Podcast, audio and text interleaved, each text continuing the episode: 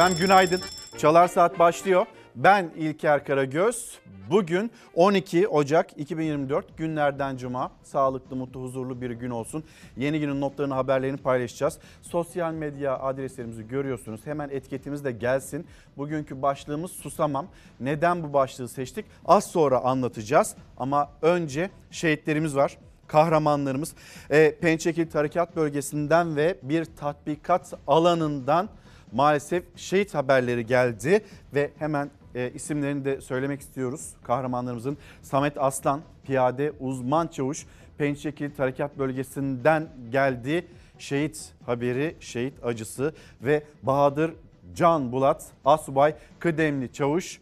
Burada gelen acı haberin geldiği yer ise tatbikat alanıydı. Şehitlerimize Allah'tan rahmet, yakınlarına, ülkemize başsağlığı dileriz.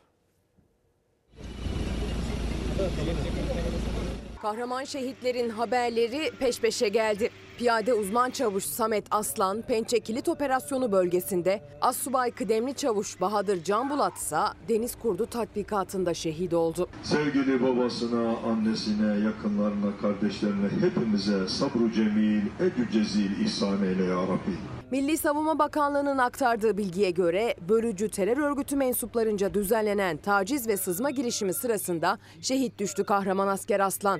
Operasyonda piyade uzman çavuş Samet Aslan şehit olurken bir asker de yaralandı, tedavisi sürüyor. Kocaeli'de yaşayan Aslan ailesi aldıkları acı haberle yıkıldı. Kahraman şehit evliydi. Geride gözü yaşlı bir aile kaldı. Aslen Amasya Taşovalı olan aile evlatlarını Çakırsu köyünde toprağa vermek üzere yola çıktı. Kahraman şehidin cenaze töreni bugün gerçekleşecek. Mayın Harbi dalgıcı Assubay Kıdemli Çavuş Bahadır Canbulat ise dalış eğitimi sırasında rahatsızlandı. Önce dalış doktorunun müdahale ettiği kahraman şehit sonra hastaneye kaldırıldı. Tüm müdahalelere rağmen kurtarılamadı. TCG Edremit'te görevli 25 yaşındaki kahraman askerden iyi haber gelmedi. 11 Ocak 2024 tarihinde biri kara, diğeri denizde görevli iki kahraman asker şehadete erdi. Şimdi evleri, ocakları, yürekler maalesef yangın yeri. Bir kez daha şehitlerimize Allah'tan rahmet diliyoruz. Ve memleketin haberlerine de geçelim. Sakarya Hendek, Bolu Mengen ve İstanbul Şişli'den yangın haberleri.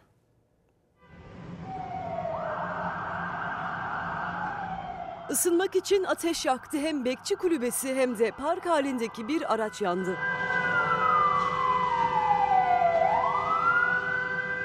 İstanbul Şişli'de bir inşaat bekçisi kulübenin içinde ateş yaktı. İzzet Paşa Mahallesi Hudut Sokak'ta bulunan inşaatın bekçi kulübesi bir anda alevler içinde kaldı. Kulübeden dışarı taşan alevler park halindeki bir otomobile sıçradı. İtfaiye ekiplerinin söndürdüğü yangından sonra kulübe küle döndü. Otomobil kullanılamaz hale geldi. Sakarya'nın Hendek ilçesinde ise iki katlı binada çıkan yangını kontrol altına almak hiç de kolay olmadı. Köprübaşı Mahallesi Osman Yılmaz Caddesi'nde bulunan binanın üst katında başlayan yangın evin her yanını sardı, çatı çöktü. Rüzgarın etkisiyle şiddetlenen alevleri söndürmek için itfaiye ekipleri canla başla mücadele etti. Ev küle dönerken can kaybı ya da yaralanma olmaması teselli oldu.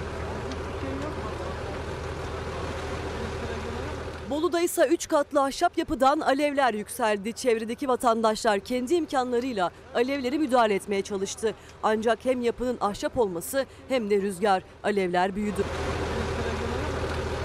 Mengen ilçesi Karacalar köyünde bulunan evde çıkan yangına itfaiye, Orman Bölge Müdürlüğü ve belediye ekipleri müdahale etti. Alevler çevredeki yapılara sıçramadan söndürüldü. Ee, mübarek 3 ayların habercisi Regaip Kandili ve dün gece boyunca dualar edildi ve Regaip Kandili idrak edildi.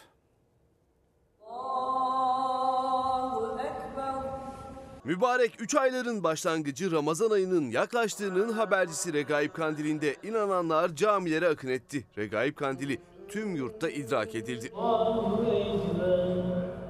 Allah'tan af dilendiği, duaların edildiği gecelerden Regaib Kandili 3 aylarında başlangıcı. Dün yatsı ezanıyla birlikte yine camilere akın vardı. Camiler dualarla yankılandı, selalar okundu, salavatlar getirildi. Kur'an-ı Kerim tilaveti gerçekleştirildi. Mevlid-i Şerif okundu yurdun dört bir yanında. İşte Özellikle de tarihi camilere akın vardı. Ayasofya'ya, Selimiye'ye, Süleymaniye'ye ziyaretçiler kandil coşkusunu yaşamak için akın etti. Regaib Kandili'nin coşkusu gece boyunca sürdü. Üç ayların başlangıcında bereket, bolluk dilendi. Efendim bugün başlığımız susamam. Bu başlık altında konuşalım istiyoruz. Siyaset var. E, bugün Çalar Saat'te elbette artık yerel seçime 79 gün kaldı sandık başına gitmemize. Siyaset, siyasetteki tartışmalar, adaylık süreçleri ve kulisler, kulisleri konuşacağız. Cuma günleri biliyorsunuz Deniz Zeyrek'te buluştuğumuz gün hem bir hafta toparlaması hem öne çıkan adaylar ve adayların vaatleri üzerinden bakacağız derin kulislere. Ekonomiyi konuşacağız, emekliyi konuşacağız, işçiyi konuşacağız, geçimi konuşacağız, üreticiyi konuşacağız, asgari ücretliyi konuşacağız. Bu maaşlarla geçinilir mi? Bunu anlatmaya çalışacağız. 2850 lira özellikle dul yetim aylığı. Sonra emeklilikte kademeli emeklilik bekleyenler var. Onların yaşamış olduğu problemler çalışma hayatındaki keza öyle. Hepsini değerlendirelim, birlikte konuşalım.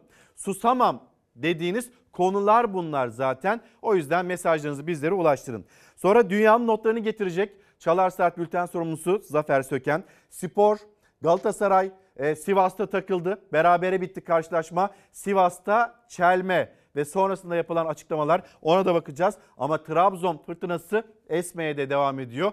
Orada bir galibiyet var. Karadeniz derbisinde Trabzon Samsun Spor'a 2-1'lik üstünlüğü sağlamayı başardı. Şimdi bir tarafta çarşı, pazar, orada etiketler, o etiketlerle ilgili bir suskunluk, sonra yükselen faizlerle ilgili bir suskunluk var. Diğer tarafta ben artık susamam diyen, bizi muhtaç hale getirdiniz diyen emekliler var. Sonra derdini, yaşadığını anlatmak için yola düşen Ankara'ya sesini duyurmaya çalışan işçiler var. Onlar susamam diyor. Başka kim susamam diyor. Hangi konuyla ilgili susamam diyorsunuz? Lütfen yazıp gönderin. Bir dışarıya bakalım. Sessiz, sakin, dingin bir gün başlıyor.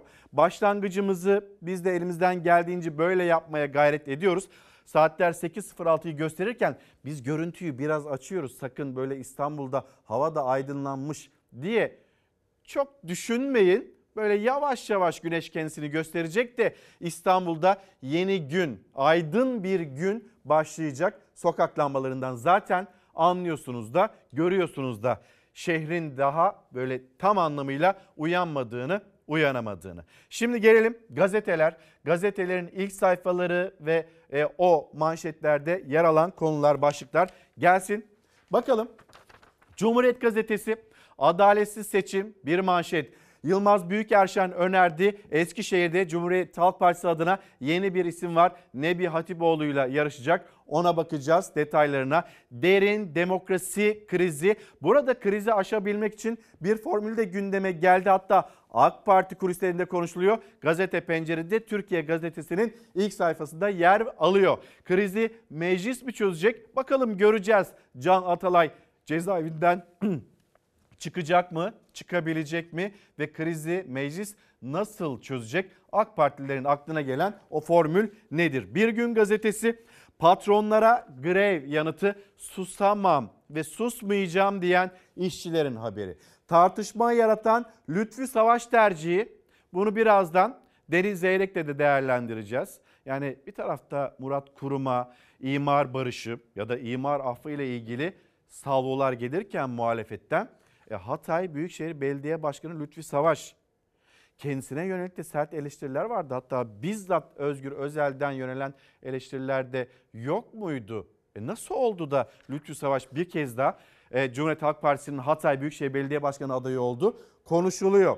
Bir yılda borç %54 arttı. Borçluyuz ve bu borç altında geçinmeye çalışıyoruz. Bir taraftan borçluyuz, diğer taraftan da vergiler üzerimizdeki vergiler yine konuşacağız. Sabah gazetesi yıkım kafası yeniden aday. E şimdi Murat Kurum'a tabii toz kondurmuyor Sabah gazetesi ama Cumhuriyet Halk Partisi'nin adayı üzerinden de böyle bir manşeti haberleştirebiliyor. Bunun olmaması için acaba Cumhuriyet Halk Partisi bir formül, bir düşünce içinde mi? Yok. CHP'den yapılan o açıklamaya da bakacağız. Bugün asıl öyle bir açıklama var ki yani Cumhuriyet Halk Partisi'nde değerlendirmeler, tartışmalar hani onlar devam ediyor. Yeniden Refah Partisi Genel Başkan Vekili öyle bir çıkışı var, öyle bir manifesto gibi açıklamaları var ki inanamayacaksınız. Burada bu cephede ne yaşanıyor? Onu da ekranlarınıza getireceğiz. Fakat Karar Gazetesi manşetinde yer alıyor. Biz Karar Gazetesi'nde salgın uyarısını e, seçtik ama ama gemiler durmadı. 701 sefer yapıldı. Nedir bu? Türkiye'den İsrail'e giden gemiler. Bunu anlatan ve rahmetli olan Saadet Partili bir milletvekili vardı meclis kürsüsünde hatırlıyor musunuz? Ne söylemişti? AK Parti sıralarına dönerek Allah'ın gazabı demiş ve sözlerini nasıl devam ettirmişti? Son sözü Filistin'di. Türkiye Büyük Millet Meclisi'nin kürsüsünde ve vefat etmişti orada.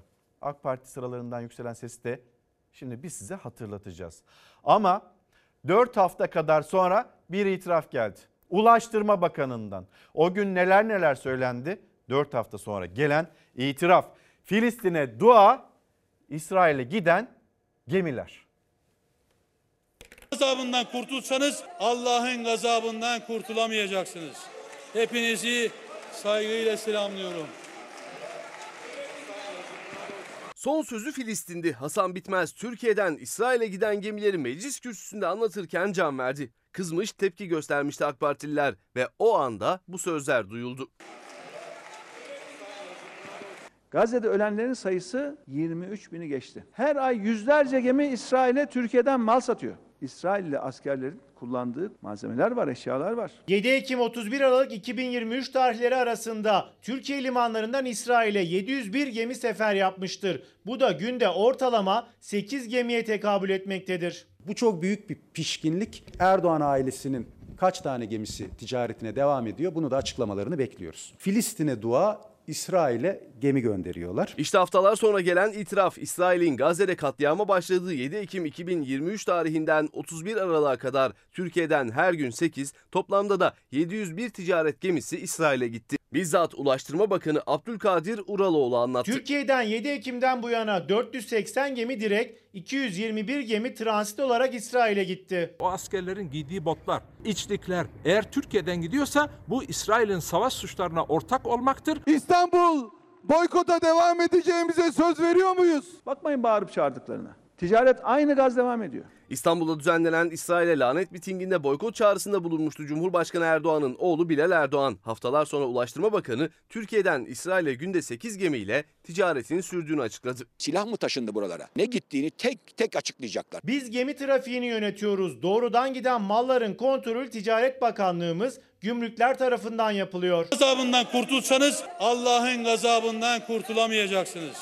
Hepinizi saygıyla selamlıyorum. Hasan Bitmez'e rahmet diliyorum. Hakikatlere haykırdı. Fakat AK Parti grubundaki milletvekilleri bağırıyorlardı oradan. Yalan söylüyorsun. Asla gemiler gitmiyor Türkiye'den. Asla bir ticari anlaşmalar yapılmadı. Ulaştırma Bakanı'nın Türkiye'den İsrail'e gemi ticaretine ilişkin verdiği rakamlar için itiraf diyor muhalefet. Bakan Uraloğlu giden gemiler Filistin'e yardım götürüyor diyen Ticaret Bakanı Ömer Bolat'ı da yalanlamış oldu. Filistin'in kendine ait gümrüğü, limanı olmadığı için İsrail üzerinden ve İsrail gümrükleri üzerinden Filistin'e girebilmektedirler. Varış yeri İsrail olarak yazılmak zorunda kalmakta. Filistin'e gidecek her türlü mal İsrail'in kontrolüyle gidebiliyor. Ancak bu savaş ortamında Filistin'e giden mal miktarının az olduğunu söyleyebiliriz. Gazze'de 10 bini çocuk 23 bin Filistinli öldürülürken İsrail'e Türkiye'den günde 8 gemiyle ticaretin sürdüğünü açıkladı Ulaştırma Bakanı ama ne taşınıyor, o gemilerin sahipleri kimler detaylar yok. Susmuyorum, susmayacağım ve susamam diyen bir izleyicimiz hem yaşadığını anlatıyor hem de bundan sonra olması gerektiğiyle ilgili bir düşüncesi var. Cengiz Yener, günaydın. Ee, zamlar emekli maaşıma yansımadan adeta fazlasıyla uçtu gitti. Aradaki A detayı atın bence. uçtu gitti. Zam falan kalmadı. Şimdi biz ne yapacağız? Neden söylüyoruz bunu? Çünkü TÜİK'in hesabına göre yapılıyor o zamlar. TÜİK'in hesabına göre iki hanelerde %60'larda o enflasyon, hayat pahalılığı. Ama bir de akademisyenlerin hesabı var. E orada 3 haneli çok uzun süredir 3 haneli. TÜİK'e göre o zamlar yapılınca zaten gerideydiniz. E devam da ediyor. Hemen her şeye zam gelmeye devam ediyor. Dolayısıyla e, yani elinizde kalmadı. O zamlar uçtu gitti. Şimdi biz ne yapacağız? Şu karda kışta kıyamette sandıkta gereğini yapmalı emekli bir formül, bir düşünce ve öyle. Yani neticede her akşam duyuyorsunuz bunu Selçuk Tepeli'den. Patron sizsiniz diye. Patron sizsiniz ama böyle öyle olduğunuzda hissettirmiyorlar. Ya da karşılaşıldığında seçimden seçime seçmen akla geldiği için o anlarda her şeyi yapacağız. Biz sizin için dönerde keseriz, uzun uzun da keseriz döneri. Her ilçeye metroda getiririz. Neler yaparız neler deniliyor. E, vatandaş geçinemiyor. Nerede milletvekilleri? Milletvekilleri kayak tatili yapabilsin diye onlara indirim var. Vatandaş şuradan şuraya gidemiyor. Memleketine gidemiyor. Bayramda bile bunu yaşayamıyor. E onlara bir şey yok. Devam edelim. Türk Gün Gazetesi, Hürriyet Gazetesi. Hadi Hilal onları da getirelim. Yönetmenimizden rica edeyim. Şöyle bir gazeteleri, manşetlerini tamamlamış olalım. Türk Gün Gazetesi'nin manşetinde CHP'de derin kriz. Şimdi krizlerden birisi liderlik savaşı olduğu yönünde. Diğeri iddialarını sıralıyor aslında Türk Gün Gazetesi. İkincisi Hatay diken üstünde Lütfü Savaş'ın aday gösterilmesi. Üçüncüsü Cumhuriyet Halk Partisi'nde e, aday belirleme sırasında yükselen sesler. Ve dördüncüsü Mansur Yavaş'ın res çektiği iddiaları. Bunları konuşacağız. Bunların hepsiyle ilgili bizim de cümlelerimiz var. Aynı zamanda kulis bilgiler var. Devam edelim. Hatta AK Parti tarafında da kulis bilgiler var. Mesela Tarım Bakan Yardımcısıydı. Veysel Tiryaki Ankara'da AK Parti'nin en beğendiği isimlerden birisiydi. Belediyecilikte Altındağ Belediye Başkanlığı görevinde yapan kişiydi. Tarım Bakan Yardımcılığından Ankara Büyükşehir Belediye Başkanı adayı olabilmek için ayrıldı, istifa etti. Şimdi düşünülen yer kendisi için Bolu'ymuş. Bunun yarattığı bir rahatsızlık var. İşte onu da konuşalım. Turgut Altınok bu arada önemli bir kulis bilgisi. Onu da e, söyleyeyim hazır yeri gelmişken. AK Parti ve MHP bu isimde anlaştı. Dün hatta Beştepe'de Bahçeli ile Erdoğan bir araya geldi. Turgut Altınok isminde bir kez daha ortaklaşlar artık zamana bırakıldı. Pazartesi günü Turgut Altınok'un ismi açıklanacak da acaba Turgut Altınok'a önceki dönemlerde metal yorgunluğu var denilerek görevden alınan Melik Gökçek oy verir mi? Melik Gökçek hani iki rakip arasında Turgut Altınok'a mı oy verir? Mansur Yavaş'a mı oy verir? Ya da hadi üçüncü bir seçeneği de söyleyelim. O gün acaba oy kullanmaya gider mi? Devam edelim. Yine gazeteler ile Hürriyet gazetesi bakalım Hürriyet gazetesine. Senin yerin bu sandalye manşette. Beştepe'de yerel seçim zirvesi ilk sayfada ve sonra bir haber daha evdeki gündem özel okul zamları değil mi? Mesela özel okul zamları sizin evinizde de bir gündem midir, başlık mıdır, değil midir? Lütfen yazıp gönder misiniz? Susmayın çünkü ciddi oranlarda zam yapılacak.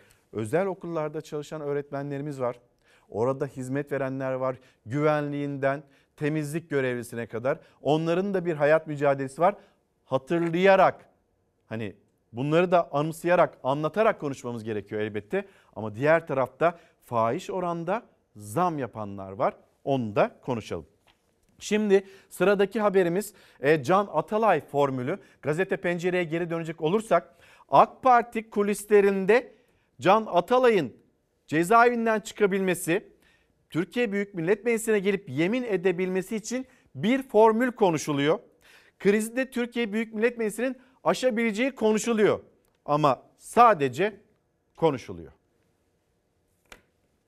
Olağanüstü toplantıyı sıradanlaştırmamak lazım. Meclis Başkanı'nın bu talebimizi reddetmesi anayasanın 93, iç tüzüğün 7. maddelerinin ihlali yanında Türkiye Büyük Millet Meclisi teamüllerinin çiğnenmesi ve bu alana tümüyle keyfiyetin hakim kılınması anlamını taşımaktadır. Meclisi olağanüstü toplama talebi Numan Kurtulmuş'tan dönen 8 muhalefet partisi bu kez ortak bildiriye imza attı. Numan Kurtulmuş ise Cumhurbaşkanı Erdoğan'la Beştepe'de bir araya geldi. Enis Berberoğlu ve benzer Gergerlioğlu dosyalarındaki durum yaşanmasın diye Anayasa Mahkemesi'nin bu konuda vereceği kararın beklenmesi gerektiğini düşündüğüm için bunu mecliste okutmadım. Meclis açıldığında Can Atalay'ın milletvekilliğinin düşürülmesine ilişkin karar genel kurulda okutulup okutulmayacağı tartışılıyor. Anayasada açıkça yazılı bir hüküm geldiği ana itibaren bize düşecek şey onun genel kurulu vasıtasıyla okunmasıdır. O bir tamamlayıcı işlemdir. Bizzat başkanı tarafından meclisin etkisizleştirme ve işlevsiz kılınma çabalarının mevcut iktidarın tutumundan ayrı değerlendirilemeyeceğinin farkındayız.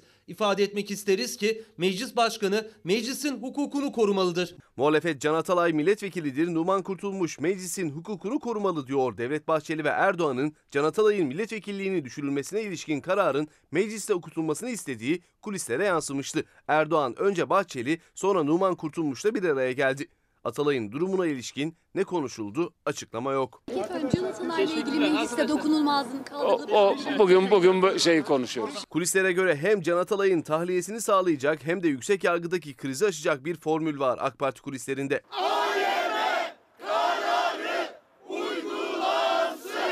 Önerileri Meclis Başkanı Numan Kurtulmuş'un Can Atalay kararını mecliste okutması yani milletvekilliğini düşürtmesi sonra Can Atalay'ın AYM'ye yeni bir iptal başvurusu yapması.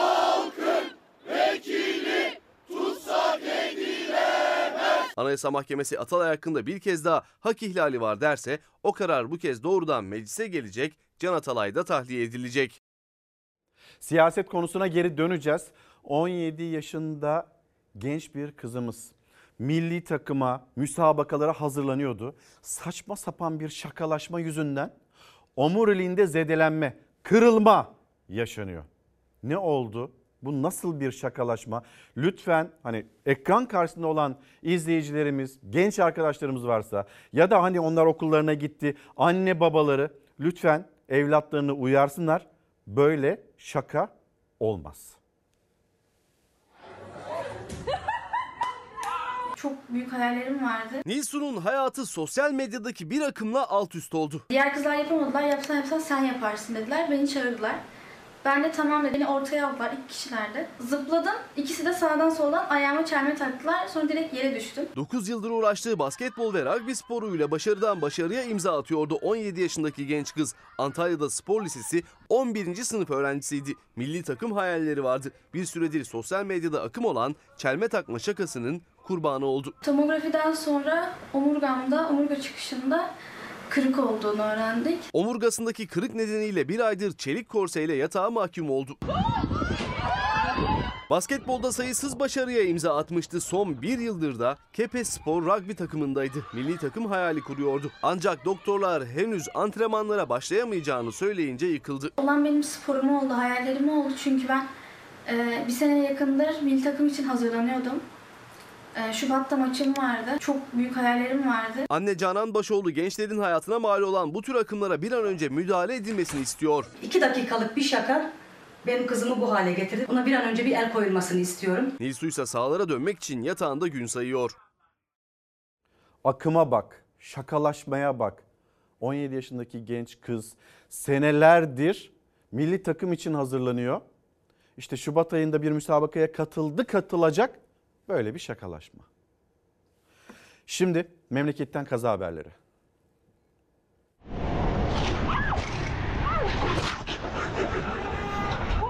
Üzerindeki bozukluğu görmedi, dengesini kaybetti. Motosiklet sürücüsü seyir halindeki araçların arasında savrulmaya başladı. Abi nasıl düşersin ya? Abi sen geri gidebilecek misin? Motoru kaldırayım da arabaya çarpmasın.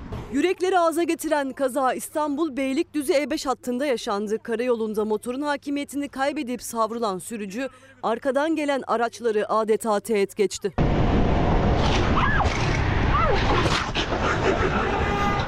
Düşmenin hatta ölümden dönmenin şokundaydı. Yardımına bir vatandaş koştu. O sırada yoldan geçen ambulans ekipleri de kaza yapan sürücüyle ilgilendi. Ayağım çok kötü. Sürebilecek misin? Süremeyeceksen arabayla götüreyim seni. Diyorum sürerim. Ya, bir şey düştüm ama herhalde sıkıntı yok galiba ya bilmiyorum. Yok yok herhangi bir sıkıntı yok ya. Ben başta biraz panik oldum ama. Kazayı ucuz atlatan motosiklet sürücüsü bir süre sonra yoluna devam etti. Anadolu otoyolunda lastiği patlayan tır emniyet şeridine çekti önlem aldı. Halı yüklü kamyon tıra arkadan çarptı. Tır sürücüsünün yara almadığı kazada kamyonet sürücüsü olay yerinde ilk müdahalenin ardından İzzet Baysal Devlet Hastanesi'ne kaldırıldı. Kırıkkale'nin Yahşihan ilçesinde ise güvenlik kameralarına takıldı kaza anı. Sokakta seyir halinde olan araç başka bir sokaktan çıkan araca hızla çarptı. Park halindeki başka bir araca da vurdu. Kimsenin yaralanmadığı kazada 3 araçta maddi hasar meydana geldi. Şimdi siyaset başlığına dönelim. Cumhuriyet Halk Partisi birer birer adaylarını açıklamaya devam ediyor. Eskişehir'de Ayşe Ünlüce şimdi bugün Cumhuriyet Gazetesi'nin de ilk sayfasında yer alıyor. Yılmaz Büyükerşen 25 yıl sonra bir şehri belki de en baştan yarattı desek yanılmayacağız. Her taraf böyle heykeller, sanatın buram buram koktuğu güzel, nefis bir şehir. Eskişehir şimdi e, yerine işaret ettiği kişi e, Antalya adayını açıklamayı erteledi. Şöyle okuyalım onu da gösterelim. CHP Antalya adayını açıklamayı erteledi. Eskişehir'de yeni isimle devam edecek ve o isimde aslında Yılmaz Büyükerşen'in önerdiği, işaret ettiği Ayşe Ünlüce. Diğer şehirlere bakalım birlikte. Ee, Zeydan Karalar Adana Büyükşehir Belediye Başkanı zaten hali hazırda. Burcu Köksal Afyonkarahisar'a, Özlem Çerçioğlu Aydın Büyükşehir Belediye Başkanı devam etmesi isteniyor. Lütfü Savaş en çok konuşulan, en çok tartışılan kişi Hatay Büyükşehir Belediye Başkanı ve yeniden devam edecek kulis bilgileri var birazdan. Tekirdağ, Candan Yüceer ve Mersin Büyükşehir Belediye Başkanı Vahap Seçer o da görevine devam etsin isteniyor CHP tarafından. Gelelim e, Oksijen gazetesine. Orada kamuoyu araştırmacısı Bekir Ağırdır'ın, Ağırdır'ın Bekir abinin bir değerlendirmesi var. Bakalım hemen gelsin o da.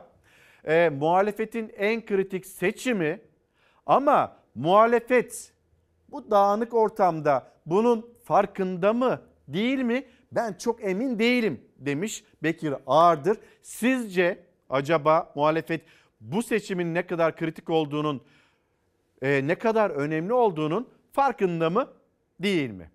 Gelelim Cumhuriyet Halk Partisi ve açıkladığı isimler. Ver ver ver ver ver ver. Hadi lan. Sen beni bir de Ankara'da gör.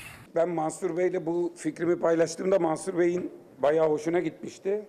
Halen daha hoşuna gittiğini ümit ediyorum. Öyle yani itiraz edeceği bir şey yok. CHP'nin Ankara Etimeskut adayı tiyatro sanatçısı Erdal Beşikçioğlu oldu. Otelci.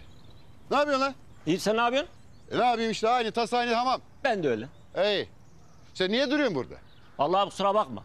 Hazır olmuş kaç para. Öyle sokak sokak dolaşamıyor. Ankara Büyükşehir Belediye Başkanı Mansur Yavaş, Erdal Beşikçioğlu'nun Etimeskut'tan aday gösterilmesine itiraz etti. Yavaş, Etimeskut ilçesinde İyi Parti'den istifa eden Mesut Özarslan'ın aday gösterilmesini istiyordu. Ancak önce MYK'dan sonra parti meclisinden Erdal Beşikçioğlu'nun adaylığı geçti. Belki Etimeskut'la ilgili başka şey olabilir ama Mansur Bey'in de gücüne güç kaçacaktır. Orada bir sıkıntı olacağını düşünmüyoruz. Bu ne lan? Islak hamburger. Ne ıslattın bunu? Burada böyle abi. Ben dedim oğlum size. Tosttan şaşmayacaksınız. Bir kez daha aday olduk. Bir kez daha 31 Mart 2024'te belediye başkanı olacağız. Allah'ın Zeydan Karalar Adana'dan, Vahap Seçer Mersin'den, Özlem Çerçioğlu Aydın'dan, Candan Yücel Tekirdağ'dan aday oldu. 6 Şubat depreminde Hatay Büyükşehir Belediye Başkanı olan Lütfü Savaş'ın yeniden aday gösterilmesine de tepkiler yükseldi. Partimizin yetkili kurulları gerekli değerlendirmeleri yaptıktan sonra adaylaşmıştır. Geri çekilmesi gibi bir durum söz konusu değildir. 5 dönem Eskişehir Büyükşehir Belediye Başkanı seçilen ve bu görevi 25 yıldır sürdüren Yılmaz Büyükerşen yeniden aday gösterilmedi. Eskişehir adayı belediye genel sekreteri olan Ayşe Ünlüce. İzmir, Antalya ve Muğla Büyükşehir adayları yine açıklanmadı. Muğla Büyükşehir Belediye Başkanı adaylığı için Tuncay Molla Veysoğlu'nun adı konuşuluyor kulislerde. Evet İzmir ve Antalya sonraya bırakıldı. Ee, gözler bir taraftan Ankara adayında Cumhur İttifakı'nın AK Parti'nin diğer taraftan İstanbul adayının Murat Kurum'un nasıl bir performans sergileyince, sergileyeceğinde ee, İstanbul'da yeniden Refah Partisi ile bir anlaşma olacak mı olmayacak mı Ankara'da İzmir'de keza Ee, bu da merak ediliyordu. Şimdi manifesto gibi bir çıkış var. Bugün siyaseti en çok dalgalandıracak açıklama yeniden Refah Partisi Genel Başkan Vekilinden geldi. Hemen bir getirelim biz de ekranlarınıza yeniden Refah'tan manifesto ve bu manifesto gibi cümleleri paylaşan, kamuoyuna ilan eden isim Doğan Aydal. Profesör Doktor Doğan Aydal AK Parti bize yalan söyledi. Bir manşet. Murat Kurum'la ilgili Murat Kurum'un bakanlığı döneminde aklınızda kalan poşetten başka bir şey var mı? Bizim aklımızda kalan pek çok şey var. Böyle hani İstanbul, Kanal İstanbul defansı onu bir kenara koyalım. Şimdi şimdi hani e, imar affı değil, imar barışı cümleleri. Ama çıkartılan bu kanundan sonra şehirlerin depremden sonra nasıl yerle bir oldu? Bu da bizim aklımızdan çıkmıyor. Ama Sayın Aydal'ın dikkat çektiği konu Murat Kurum'un bakanlığı döneminde aklınızda kalan poşetten başka bir şey var mı sözleri. Bir dinleyelim. Daha devamı da çok ilginç, çok çarpıcı. Bugün siyaseti bu sözler dalgalandıracak. Siz İstanbul adayınızı bile bizle paylaşmadınız. Başından sonuna kadar böyle davranıyorlar. Hiçbir şeyi paylaşmıyorlar. Yani biz beklerdik Murat Kurum ismini bizimle paylaşmalarını. Kendi yardımcılarının dahi bildiğini sanmıyorum. Emine Hanım'ın etkisi olduğunu düşünüyorum Murat Kurum Bey'de. Allah aşkına Çevre ve Şehircilik Bakanlığı döneminde aklınızda kalan poşetten başka bir şey var mı? Şimdi bizim konumumuzu net anlayın. Bir, e, şimdi partinin tabanının çoğu istemiyor. Ben şahsen istemiyorum ve bütün söylemlerimde de bunu belli ediyorum. Hani AK Partili arkadaşlar diyorlar ki ya bize yardım etmezseniz işte sanki düşman kuvvetleriymiş gibi işte CHP kazanacak. İyi hoş da biz AK Parti'ye kazandırma ya da kaybettirme için kurulmuş bir parti değiliz ki. AK Parti hiç olmadığı kadar sıkıntıda aday bulamıyor biliyor musunuz? Ben e, Sayın İmamoğlu'nu savunma noktasında değilim. Ama Allah aşkına karşı tarafın söylediği kadar da gavur biri değil. Bu adamın biz e, Eyüp Sultan'da gördük, Kur'an e, okurken gördük. Ellerini kollarını bağlamışsınız birinin, hadi dövüş diyorsun. Ona rağmen bir takım hizmetler yaptı ve benim bildiğim çok net ifadesini söylüyorum. E, o kanala karşı. Bu dahi bu dahi beka sorunumuzdur bizim. O bile Murat Kurum Beyefendinin olmaması için yeterlidir. Hocam çok çok çok önemli açıklamalar. Hani ben burada Ekrem İmamoğlu'nu savunmak için söylemiyorum. Elini kolunu bağlamışsınız. Ne yapabilir? diyor. Bunu söyleyen Mayıs seçiminde Cumhurbaşkanlığı yarışında e, AK Parti'ye Cumhur İttifakı'na destek veren Yeniden Refah Partisi. Ve şimdi e, bu seçimde yeniden bize destek verin diye kapısı çalınan ama çok da alan açılmak istenmeyen Yeniden Refah Partisi. Var mı aklınızda kalan bir şey poşetten başka? Poşete de zam gelmeyecek 25 kuruş kalacak diye Murat Kurum'un açıklaması vardı. Sosyal medyada zaman zaman gündem oluyor. Poşet 25 kuruş senelerdir tamam hiç zam gelmedi. Hayat pahalılığı aldı başını gitti. Dolar oldu 30 lira. 10 lira olacak ya 15 lira olacak ya keşke olsaydı. 30 lira konuşacağız. Şimdi Ekrem İmamoğlu hani nasıl eli kolu bağlandı isterseniz bir izleyelim.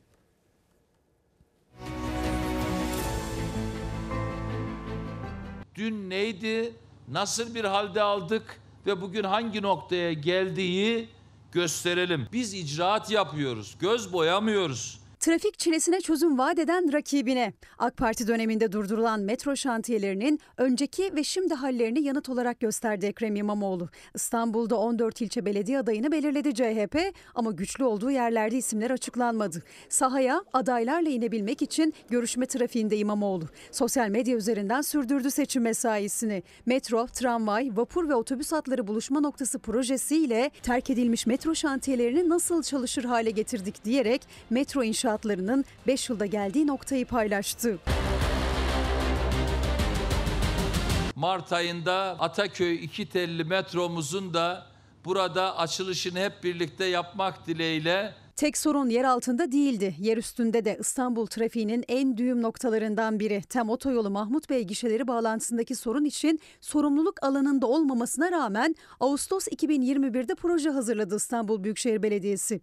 Sorumlu Karayolları Genel Müdürlüğü'ne gönderdi ve izin istedi. Yanıt gelmedi. 2022'de tekrar yazı yazıldı. 16 ay sonra gelen yanıt red cevabıydı. Uygulama projelerine başlanabilmesi için idarenizin kurum görüşü ve onayı gerekmektedir. Trafik yoğunluğundan kaynaklı sıkıntıların çözülmesi amacıyla çalışmalar bölge müdürlüğümüzce yürütülmektedir. Karayolları Genel Müdürlüğü siz yapmayın biz yapacağız yanıtı verdi ama hala adım atılmadı. Trafik sorunu sürüyor. Adaylık ilanının ertesi günü AK Parti'nin İstanbul adayı Murat Kurum'la projeleri görüşmüştü Ulaştırma Bakanı. Birlikte fotoğraf verdikleri hatlardan biri Mahmut Bey'den geçiyor. Yani iki buçuk yıldır rafta bekletilen İstanbul Büyükşehir Belediyesi'nin trafiği rahatlatma projesi şimdi AK Parti'nin seçim vaatleri arasında. Biz fotoğraf çekilmek değil, milletimizin sorunlarına çözüm bulmak için yola çıktık. Bana başarılar, onlara da topyekun başarılar.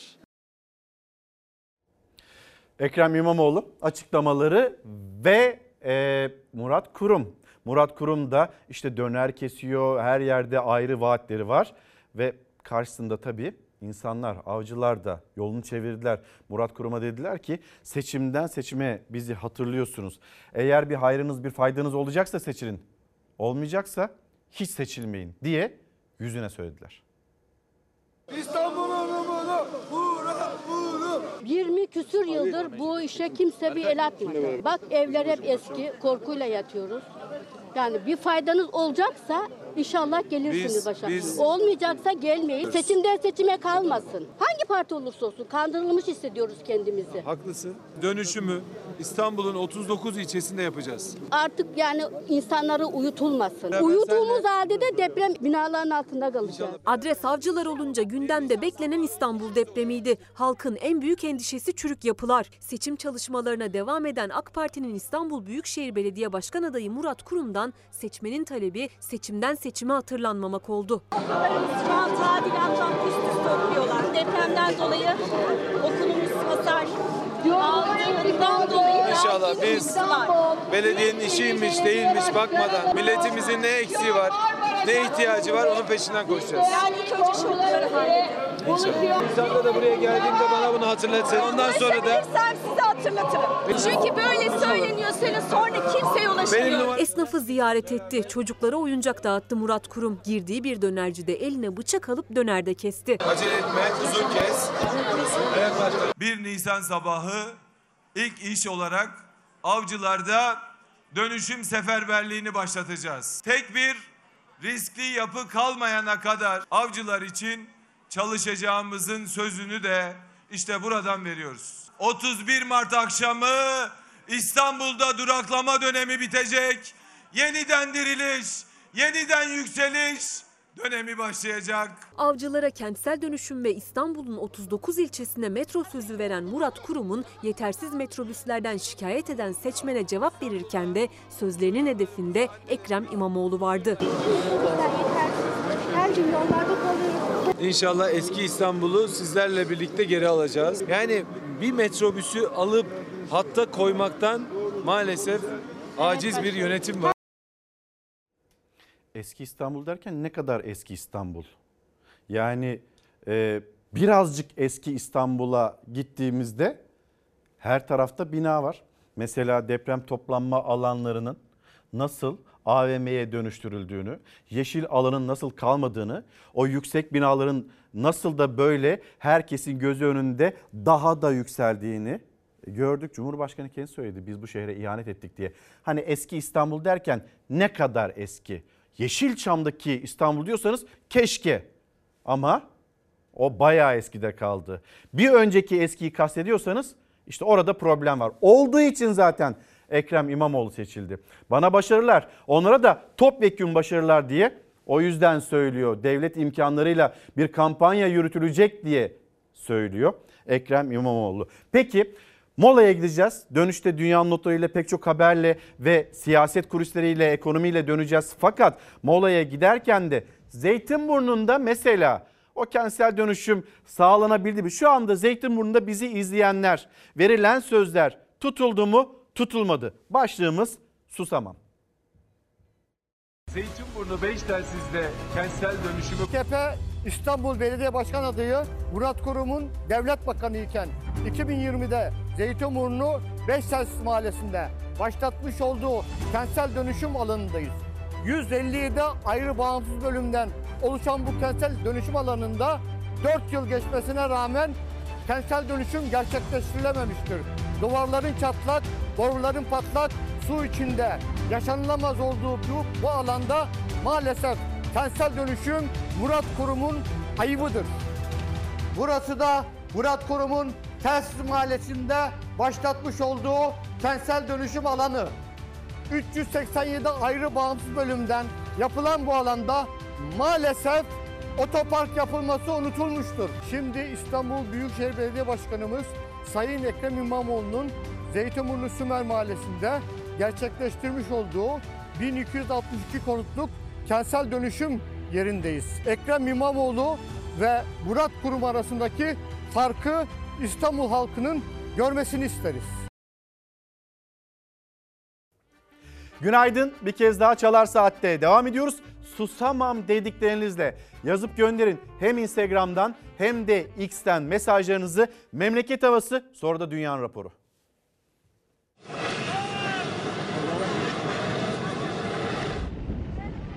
Soğuk ve karlı havanın haberi sadece doğudan değil batıdan da gelmeye devam ediyor. Örneğin Çıldır Gölü'nde atlı kızak keyfinin başladığı haberi geldi doğudan. Gölün üzeri 10 santimetre buz tuttu.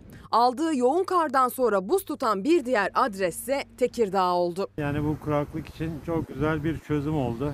Senelerden beri böyle bir kar yağmıyor Tekirdağ. Uzun zamandır yağmadığı kadar çok yağdı Tekirdağ'da. Ancak sabah erken saatlerde özellikle ara sokaklarda ve kaldırımlarda buzlanma, kar ve buz konusundaki tecrübesini kaybetmiş Tekirdağlıları zorluyor. Zorluk çekiyoruz. Özellikle bu ara sokaklar çok kötü. Çıldır Gölü'ndeki buzsa keyfe dönüşüyor. Termometrelerin sıfırın altında 10 dereceye kadar düştüğü bölgede atlı kızaklarla buz üzerinde turlar başladı.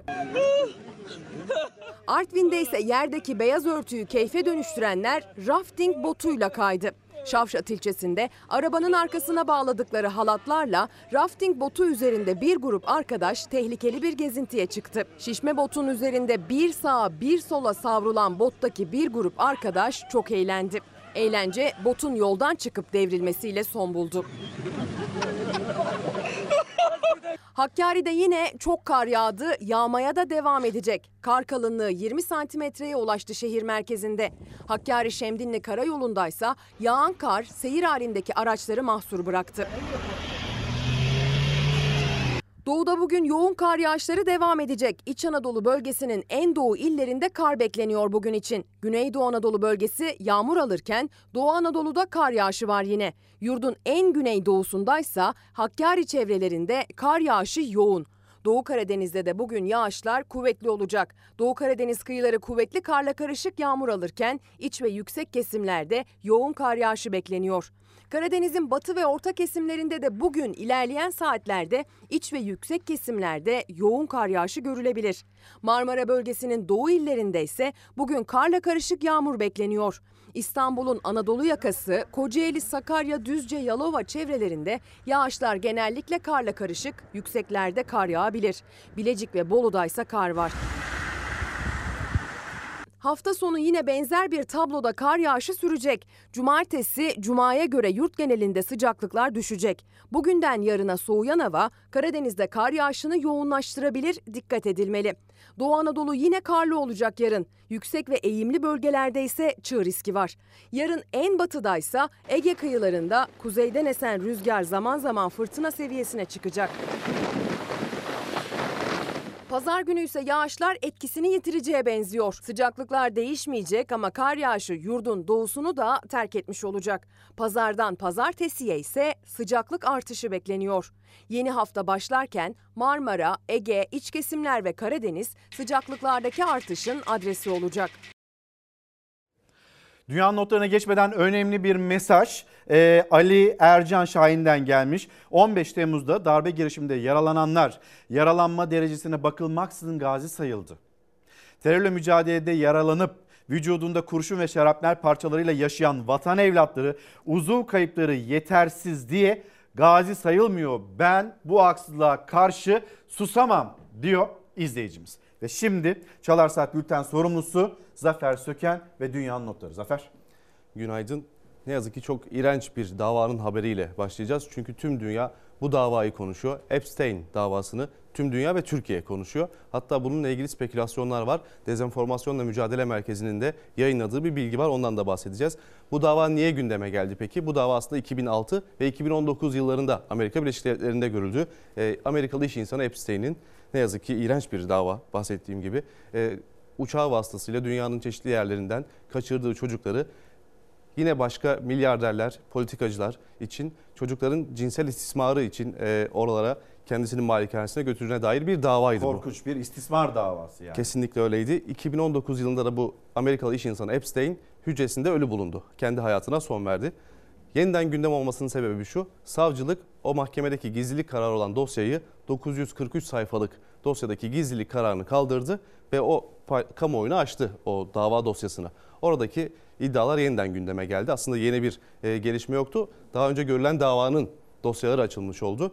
Burada da tüm dünya gibi Türkiye'de bu hassas davayı e, takip ediyor insanlar. Ancak ne yazık ki manipülasyona uğrayan noktalar da var. Mesela bir çocuğun Brezilya'da daha önce babasından şiddet görmüş bir çocuğun sanki Türkiye'den kaçırılmış bu Epstein'in malikanesine, malikanesine götürülmüş gibi paylaşıldı. Ancak bu doğru değildi. O çocuk babasından şiddet gördüğü için Brezilya daha önce haberlerde konu olan bir çocuktu ve dezenformasyonla mücadele merkezi de onun Portekizce konuşuyor aslında çocuk ama özür dilerim Arthur diyor gibi anlaşılıyor. Portekizce'de bir ses benzerliği nedeniyle o doğru değil diye dezenformasyonla mücadele merkezi de paylaştı. Türkiye'den yani daha doğrusu Türk vatandaşı olan iki isim var o açıklanan belgelerde. Hala açıklanmayan isimler de var. İki isim var. Bu isimler yalnız şöyle Amerika'da yaşıyor ikisi de. Biri emlak danışmanı, diğeri de bir otelde yiyecek içecek müdürlüğü yapan. Bunlar Epstein için çalışan isimler diye söyleniyor. Yine davada açıklanan dosyalarda Epstein'in yardımcısına soruluyor. Çek Cumhuriyeti'nden, şimdiki adı Çekya, Türkiye'den, Asya'dan çocuk kaçırıldı mı? Epstein malikanesine götürüldü mü? Epstein'in uçağıyla diye. Bu konuda bir cevap vermiyor. Susma hakkımı kullanıyorum diyor. Yani tek bildiğimiz bu. Yani ne kabul ediyor ne reddediyor. Böyle bir ne yazık ki iğrenç bir dava. Tüm dünyanın konuştuğu dava. Dünya ile birlikte Epstein biz davası. de bu davayı elbette tüm notlarıyla ama dezenformasyonla mücadele merkezinin de e, eklediği bilgilerle düzeltmeleriyle takip ediyoruz. Tabii çok hassas bir konu olduğu için Elbette. manipülasyona da insanlar açık durumda oluyor ne yazık ki. Sıcak bir gelişmeyle devam edelim. Daha önce Çalar Saat izleyenler takip etmiştir. Burada anlattık defalarca Kızıldeniz'de yüksek bir tansiyon vardı. Çünkü Husiler e, Babül Mendeb Boğazı'nda oradan Süveyş kanalı üzerinden dünyaya ticaret yapan gemileri e, baskın düzenliyorlardı ve bir uluslararası filo kurulmuştu. Gece saatlerinde ise Amerika Birleşik Devletleri ve İngiltere Yemen'de Husileri vurdu. Hemen bir bakalım notlarına.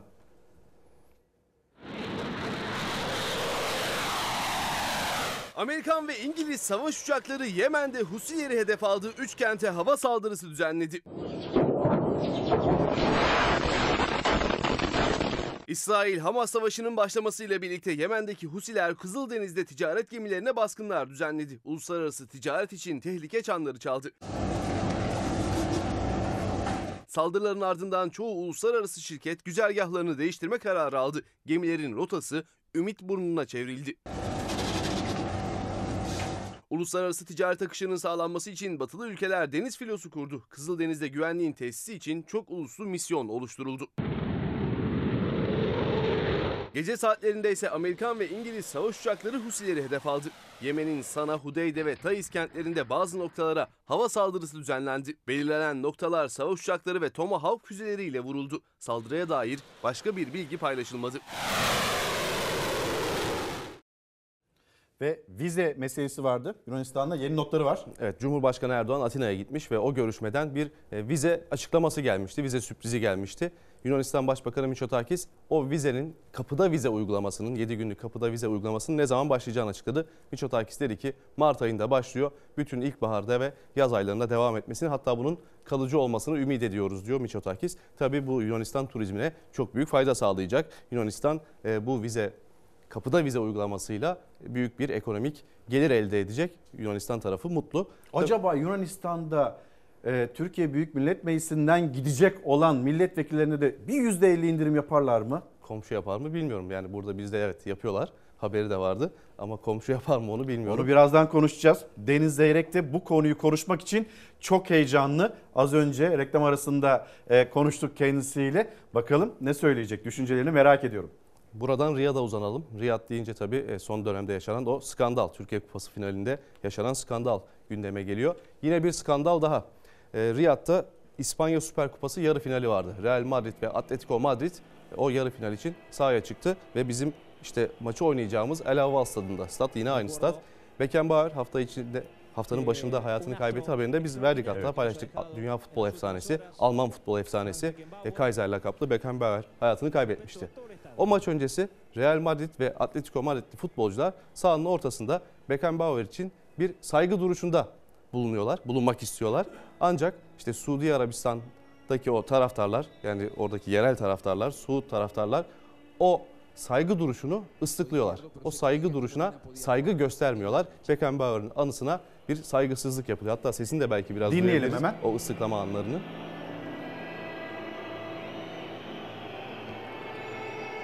Recuerdo de un astro extraordinario que nos ha dejado en las últimas Bir horas. fırsat olsa da saygısızlık yapsak diye bekleyen görgüsüz bir ülke ve biz de başka ülkelerin kıymetli takımları da gidiyor orada hani maç yapacak, organizasyona destek verecek, karşılığında da para alacak diye. Buna da bir son verilmesi gerekiyor galiba. Dünyada futbolda efsane olmuş, gelmiş geçmiş ve yaşamış en önemli futbolculardan birisi ve onun anması sırasında yükselen ıslıklar Suudi Arabistan'da. Ya bir futbol efsanesi hem futbolcu hem teknik direktör olarak Dünya Kupası'nı kazanmış bir isim Beckenbauer. Normalde misafire saygısızlık yapılmaz. Yani misafirin bir inanışı varsa evimize geldiğinde ona saygı gösteririz değil mi? Aslında onlar ama misafir olarak görmüyorlar. Sıkıntı burada. Biz parasını veriyoruz bu organizasyonun. O yüzden istediğimizi yaparız diye düşünüyorlar. Çünkü takımlar gelir elde ediyor bu organizasyonlarla. İşte yine bir saygısızlık örneği Riyad'da ne yazık ki geldi. Futbol Evet. e, dünyası da o anlara şahit oldu. Ekvador'dan bahsetmiştik çarşamba günü. Yeni gelişmeler var. Devlet suç örgütlerine karşı olağanüstü hal ilan etti. Ancak işler çığırından çıktı. Hemen bir bakalım.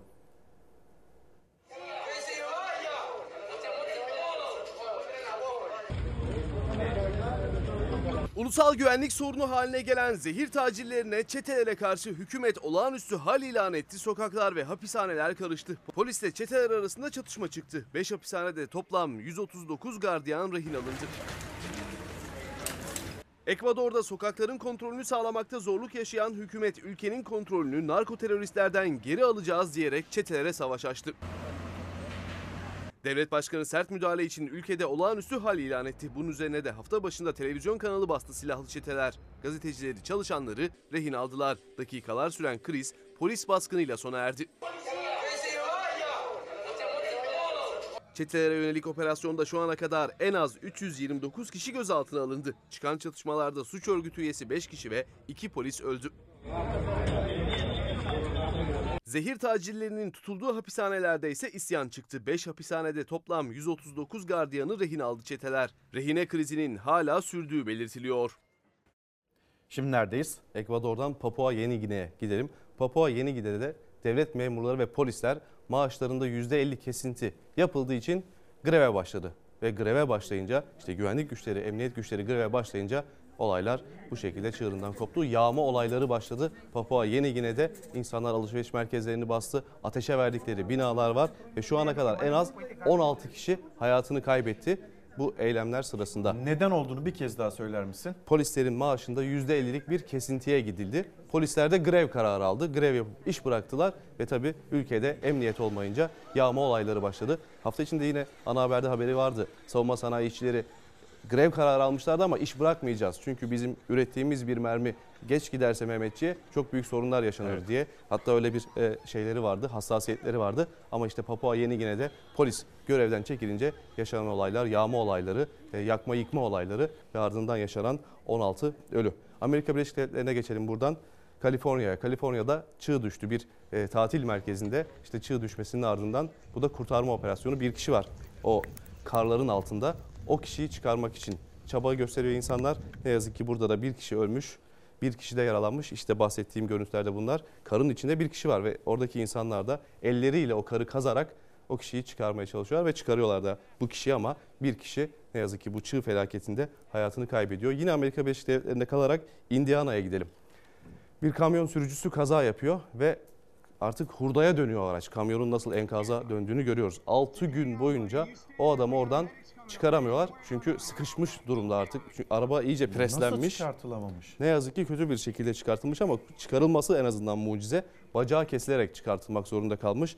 Ellerinde, bileklerinde kırıklar varmış. Bacağı kesilip anca çıkartılabilmiş. 6 gün sonra. 6 gün sonra yani 6 gün boyunca onu oradan nasıl çıkarabiliriz onu hesaplamışlar. Yani denemişler ama en sonunda ne yazık ki bacağını keserek çıkarmak durumunda kalmışlar. Amerika Birleşik Devletleri Indiana'dan gelen görüntüler bu şekildeydi. Çin'e gidelim. Bir yaramaz çocuk. Torpil vardı biz küçükken böyle ne yazık ki Evet. kullanılırdı yani bizim küçüklüğümüzde. Bir çocuk da o torpili rögar kapağının deliğinden içeri atıyor. Rögar kapağında orada gaz sıkışması da var demek ki ve torpilin aleviyle birlikte birleşince o çocuk da o kapağın patlamasıyla bu şekilde e, yaralanıyor. Yaralı ama durumu iyi. Hastaneye kaldırılmış, tedavisi yapılıyor. Durumu iyi. Böyle bir yaramazlığın neticesinde yaşanan işte o kaza çocuklara tabii bunların satılması bile aslında hata ama o bir şekilde onu bulmuş, almış ve rögar kapağına atarak bu şekilde kendini de yaralamayı Artık hani yok herhalde. Yaygın da bir şey değil Türkiye'de değil. Evet yani bizim küçüklüğümüzde daha yaygındı. Bakkallarda bile satılırdı ama şimdi değil olmaması da isabetli işte gördüğümüz görüntüler neticesinde. Avusturya'ya gidelim mi? Avusturya'da Gidelim. biraz çenemizi yoracak bir isim var. Ee, babaannesinden kendisine 3,8 milyar euro miras kalmış. 31 yaşında Kaç? bir. 3 3,8 milyar euro. Yani e, 4 diyebiliriz. 4 milyar euro De diyebiliriz. yani, yani. O yuvarla yukarıya. Peki o mirasını bağışlamak için ne yaptı? Haberi hazır. İzleyelim. Wo es für eine gleichmäßige und, wie sie findet, Babaannesinden kalan 25 milyon euroyu ihtiyacı olanlara dağıtmak için ekip kurma kararı aldı. 50 kişilik ekibe de haftalık 1200 euro maaş vereceğini açıkladı. weil es nicht besteuert ist. Avusturya'da yaşayan 31 yaşındaki Marlen Engelhorn'a babaannesinden tahmini 3,8 milyar euro miras kaldı. Mirasın %90'ını bağışlayacağını açıklayan Engelhorn, devletin yapması gerekeni ben yapacağım diyerek mirasının bir kısmını dağıtma kararı aldı. Sich Mitglieder aus der Mitte der Gesellschaft sitzen. Engelhorn mirasının 25 milyon euroluk kısmını nasıl dağıtacağını belirlemek için ekip oluşturma kararı aldı. Sıradan vatandaşlardan oluşan 50 kişilik ekip kurmak için Avusturya genelinde rastgele seçilmiş 10 bin kişiye davet mektubu gönderdi. Gönderilen mektupların ulaştığı ekibin içinde yer almak isteyenler Engelhorn'a başvuru yapacak. Uygun görülen 50 kişi miras dağıtım ekibinde yer alacak. Liegt also 25 Millionen Euro. Ekip üyelerinin seyahat masrafları karşılanacak ve toplantılara katıldıkları her hafta sonu için kendilerine 1200'er euro ödeme yapılacak. Yani hem yardım hem bir yatırım artık bir fikir alacak. Para o kadar çok ki. Ondan oluyor bunlar. Hafta sonları için 1200 euro maaş verecek. İşte ayda 4800 yapar hemen burada biz hesaba başlayınca yaklaşık Onu oradan toplasan bunu beş- buradan beş bin toplasan bir hesap yapılıyor. Aylık bir şey var sadece hafta sonları çalışmak için. Yani iyi iş ama 10 bin kişiye mektup gelmesi lazım. Yani durup dururken başvurulmuyor. Davet üzerine çalışmaya başlanıyor. Anlatmaya da devam ediyorsun. Çenemizi yoruyor Tabii. demiştim sana. Brezilya'ya geçelim. Brezilya'da saniyelerle kurtuluşun görüntüsü. Bir adam motosikletiyle işte böyle bir dükkanın hemen önüne geliyor. Motosikletini de park ediyor. gidiyor. Tam gitmek üzere hatta. O sırada moloz yüklü bir kamyon. İşte kamyon geliyor. Adam tam böyle tam gitmedi bile neredeyse ve o kamyon orada dururken birden kamyonun dengesi bozuluyor arkasındaki Oo. yük nedeniyle. İşte 2-3 saniye daha geç kalsa 2-3 saniye oyalansa motorun üzerinde e, bunun altında kalacak. Belki de hayatını kaybedecekti. Saniyelerle kurtuluşun görüntüsü bu. Çin'de ise bir araç gaz ve freni karıştırınca bir bisikletliye çarpıyor. Hatta duruyor orada. Yine frene basmayı düşündüğü anda bir bisikletliye çarpıyor ve ardından işte yaşanan görüntüler. Bisikletlinin durumu iyi bu arada ayağa kalkıyor. Ee, biraz sitem de ediyor. Belli ki haklı da olarak sistemleri de var o sürücüye. O da ufak sıyrıklarla bu kazayı atlatmış. Yine Çin'de kalalım. Bir adam bebeğiyle birlikte, bebek arabasıyla birlikte yaya geçidinden karşıya geçecek. Şimdi yaya geçidinde yol yayanındır öncelik, yayanındır. Bu araç izin vermiyor onun geçmesine, gidiyor. Bu daha da kötü. Adamın üzerine sürüyor ve çocuk düşüyor. Bunun üzerine adam da haklı olarak yine sinirleniyor. Tabii tepkisini haklı demiyorum. Tepkisine bir yorum yapmayayım ama o bebek arabasıyla arabaya vurarak e, yaya geçidinde kendine yol vermeyen sürücüye tepkisini gösteriyor. Kızmasında çok haklı. Tepkisini e, tartışabiliriz. Belki ölçüsü biraz fazla olabilir ama o tepkinin görüntüsü de yine çokça konuşulan bir görüntüydü Çin'den gelen. İzleyicilerimizle tartışalım. Siz olsanız ne yaparsınız diye. Ya hak etmiş İzleyicilerimize mi? soralım. Hak Tepkiyi etmiş mi? kesinlikle hak etmiş. Ölçüsünü artık o herkes meşrebince yorumlasın. Susamam deyip de yazmak isterseniz buyurun. Evet. Akıllı ayakkabı haberi vardı dün akşam ana haberde. E, fiyatı da epey yüksek olan. Belki vekillerimiz hızlı gitmek ister, o ayakkabılardan almak ister. Haberi paylaşalım. Ondan sonra İzleyelim. devam edelim. Devam edelim.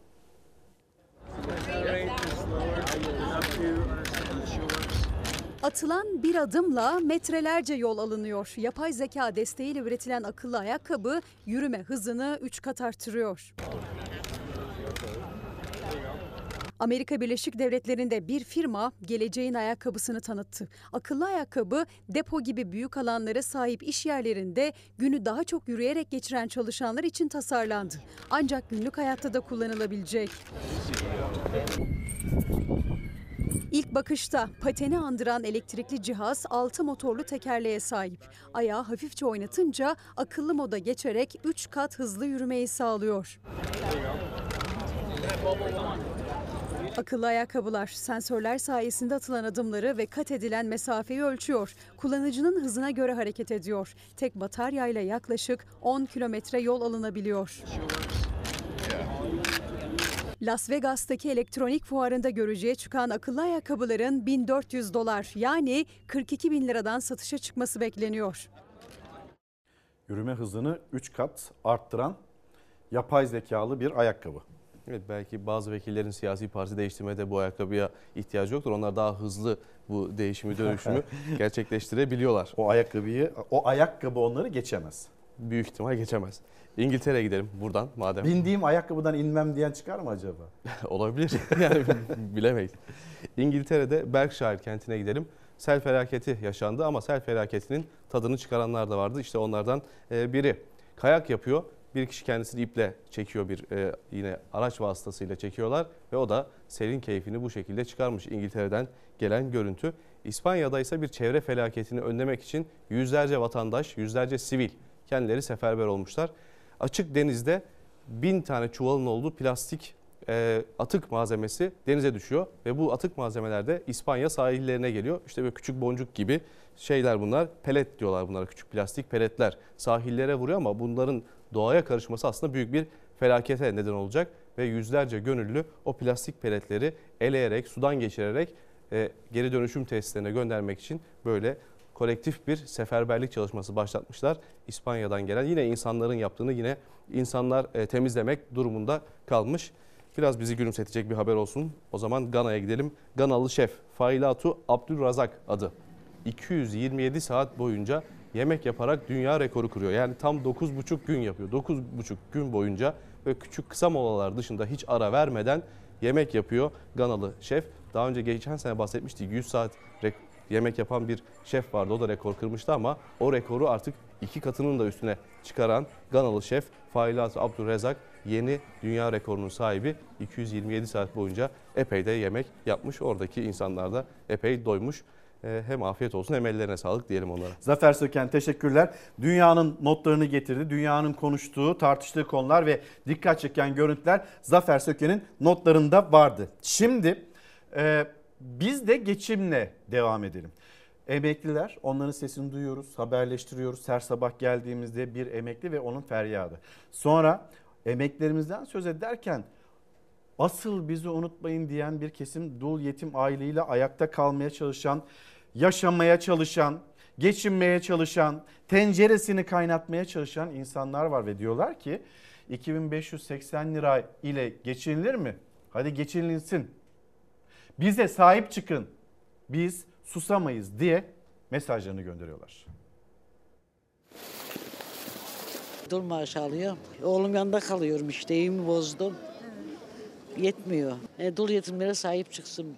Bizlere sahip çıksın yani. Çok düşük. 3 milyon kızım alıyor, 6 milyon ben alıyorum. Nereden geçineceğiz? Nereden geçineceğiz? Ne üstümüze alabiliyoruz, ne başımıza alabiliyoruz, ne evimize alabiliyoruz, ne ocağımıza alabiliyoruz. Böyle bir yaşam olmaz ya. Emekli maaşı açlık sınırından düşük. Dul ve yetim maaşları emekli maaşından da düşük. Onlar en zor durumdaki kesim. Milyonlarca kişinin tek geliri aldığı 65 yaş aylığı dul ve yetim aylığı. Enflasyon oranında artırıldı. Buna rağmen 2000, 3000, 5000 lira seviyesinde kaldı. Toplam 4 milyon 165 bin 883 kişiye de dul ve yetim aylığı bağlanıyor. Yetim maaşı alıyorsun. Tabii babamdan alıyorum. Çalışıyorum hala. Kaç yaşındasınız? 70. Bir baksanız bir markete gidiyorsunuz binden aşağı çıkamıyorsunuz. En düşük emekli maaşı alanlar zor durumda ama dul, yetim ve yaşlılık maaşı alanlar çok daha mağdur. Onlara yapılacak zam yine de geçinmelerine yetmeyecek. Eşimden emekliyim. Ne kadar maaş alıyorsun? 6 milyon. Yetiyor mu? Yeter mi? Mümkün mü? Yetmiyor. Çok büyük haksızlık var. Yani birilerine veriyorlar, diğerlerine vermiyor. Yaşlılara daha çok önem verilmesi gerekirken maalesef verilmiyor. Şimdi zam gel- gelecek. Ne kadar olacak? Bekliyoruz. Gelirse, verirlerse. Zamlar gelince bize düşük oluyor. Bayram ikramelerinde bize eksik veriliyor. Yani biz brüt olarak, net olarak alamıyoruz dullar olarak. En düşük yetim aylığı 2580 liraya, 65 yaş aylığı 3504 liraya, en düşük dul aylığı ise 5150 liraya çıkıyor. Her yeni yılı daha da zor geçiriyorlar. Sesleri duyulsun, aylıkları yükseltilsin istiyor dul ve yetimler ama umutları da yok. Umudumuz vardı bir zaman. O umut da gitti. O da gitti. O da bitti. Zam da beklemiyorum. Hiçbir şey de beklemiyorum. Biz hayata küsmüş şekildeyiz. Allah hepimizin yardımcısı olsun yavrum. Hafta sonu belki tercih edersiniz, belki dinlenmek istersiniz diye bir haberimiz var. Onu paylaşacağız. E, molaya gideceğiz. Dönüşünde şu ana kadarkinden daha fazla size ihtiyacımız var. E, şimdi siyaset, siyasetçinin ezber cümleleri bu ezber cümlelerin ötesine geçecek yorumlarla Sözcü Gazetesi yazarı Deniz Erek'le Çalar Saat'te burada bu ekranda şu masanın hemen arkasında buluşacağız. Ama siz de bekliyoruz. Susamam başlığı altında belki bize mesajlarınızı ulaştırırsınız. Sonra Burak Dalgın e, Mizan kitabı Türk modernleşmesinin büyüme hikayeleri.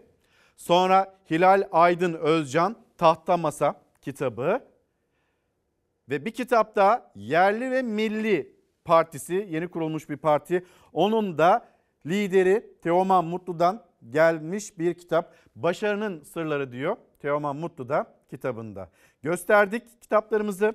Şimdi hafta sonunda belki gitmek istersiniz. Zihninizi dinlendirmek istersiniz. Molanın ardından buradayız buluşalım. Ee, kimin gecesi oğlum ha? Atıyorum isteyene gider arkadaşlar. Baba. 8 yıldır bekliyoruz. 14 sene olmuş zaten başlayalı e, bu hikayeye. Şafak Sezer'in hem senaryosunu yazdığı hem de başrolünde yer aldığı Kolpaçino serisinin dördüncüsü Kolpaçino Dört Dörtlük filmi Beyaz Perde'de. Güzel bir çalışma yaptık. Biz karşılığını alırız diye seyircimizden düşünüyoruz. Kara mizahtır. İçine düşmüş biraz durum komedisidir. Kolpaçino Dört Dörtlük'te Tayfun'un nişanlanmadan önce son kez düzenlediği geceye katılan Özgür ve ekibinin yaşadığı maceralar yine çok güldürecek. İntikam hikayesiyle dahil olacağız. izlemekten keyif aldığım bir filmin içinde olmak da benim için ayrı bir keyifti. Yapımcılığını Polat Yağcı'nın üstlendiği Kolpaçino dört dörtlüğün yönetmen koltuğunda Kamil Çetin oturuyor. Filmin kemik kadrosu dışında İbrahim Tatlıses, Mehmet Ali Erbil, Cengiz Kurtoğlu, Serdar Ortaç, Aşkım Kapışmak ve Sabah Tümer de konuk oyuncu olarak yer alıyor. 18 tane erkek buket var diye çok e, mutsuz oldum. Ben kendimi tek kadın zannediyorum. 8 yıllık hasret sona erdi. Kolpaçino dört dörtlük vizyondaki yerini aldı. Allah'ım sana şükürler olsun. Yürüyorum ayaktayım. Sen zaten yürüyorsun. Problem ayaklarda değil ki. Efendim günaydın. Çalar Saat'te devam ediyoruz. Sözcü gazetesi yazarı Deniz Zeyrek ile beraberiz. Deniz abi günaydın. Günaydın İlker. Hoş geldin. Hoş bulduk. Ee, bir kez daha hayırlı kandiller diyeyim sana. Regaib kandiliydi. Dün, dün, dün de kaldı o artık. Olsun. Geriden de geliyoruz. Artık böyle 3 ayların müjdecisiydi. Sen de böyle kandil simitleriyle çok güzel bir şekilde idrak evet ettin. Ya, ya e, İlker o 67.97 67 lira 97 kuruşa 6 adet şey bildiğin bir markette yani. Şimdi ben onu yazınca birçok e, okuyucu da şey izleyici de dedi ki biz ucuza almışsın yani. Biz 90 İzmir'de 90 liraymış. İstanbul'da bilmem ne nerede şu kadarmış falan. Ama troller de ya siz nerede yaşıyorsunuz? Biz 20 liraya alıyoruz 10 tanesini falan diye. Ben de onları çok merak ediyorum. 10 tanesini 20 liraya aldıkları yer neresi acaba? Ya da- Susamam bugün başlığımız. Susamam deyip de paylaştığın bir e, kandil simidi fiyatıydı. İşte burada 6 kandil simidi 67 lira 97 Ba- kuruş hayırlı kandiller ki, diyerek siz- Bu arada kilosu 199 lira. 90 kuruş. 200 lira yani. 200 lira. Birileri de şey Dilim yazmış. varmadı 200 lirada diyemedim işte. De canım işte psikolojik şey o. Yani işte siz bu işlerle ilgilenmezsiniz, siz işte şey değilsiniz falan. Bu bizim evin mutfağındaki masanın üstünde çekilmiş bir fotoğraf yani. Öyle gidip markette falan çekip şey yaptığım değil. Ee, şimdi bu yakında bir troll reh- rehberi hazırlayacağım. Yani Aa. troll Nasıl bir bir şey troll troll hesabını nasıl anlarsın? Hı.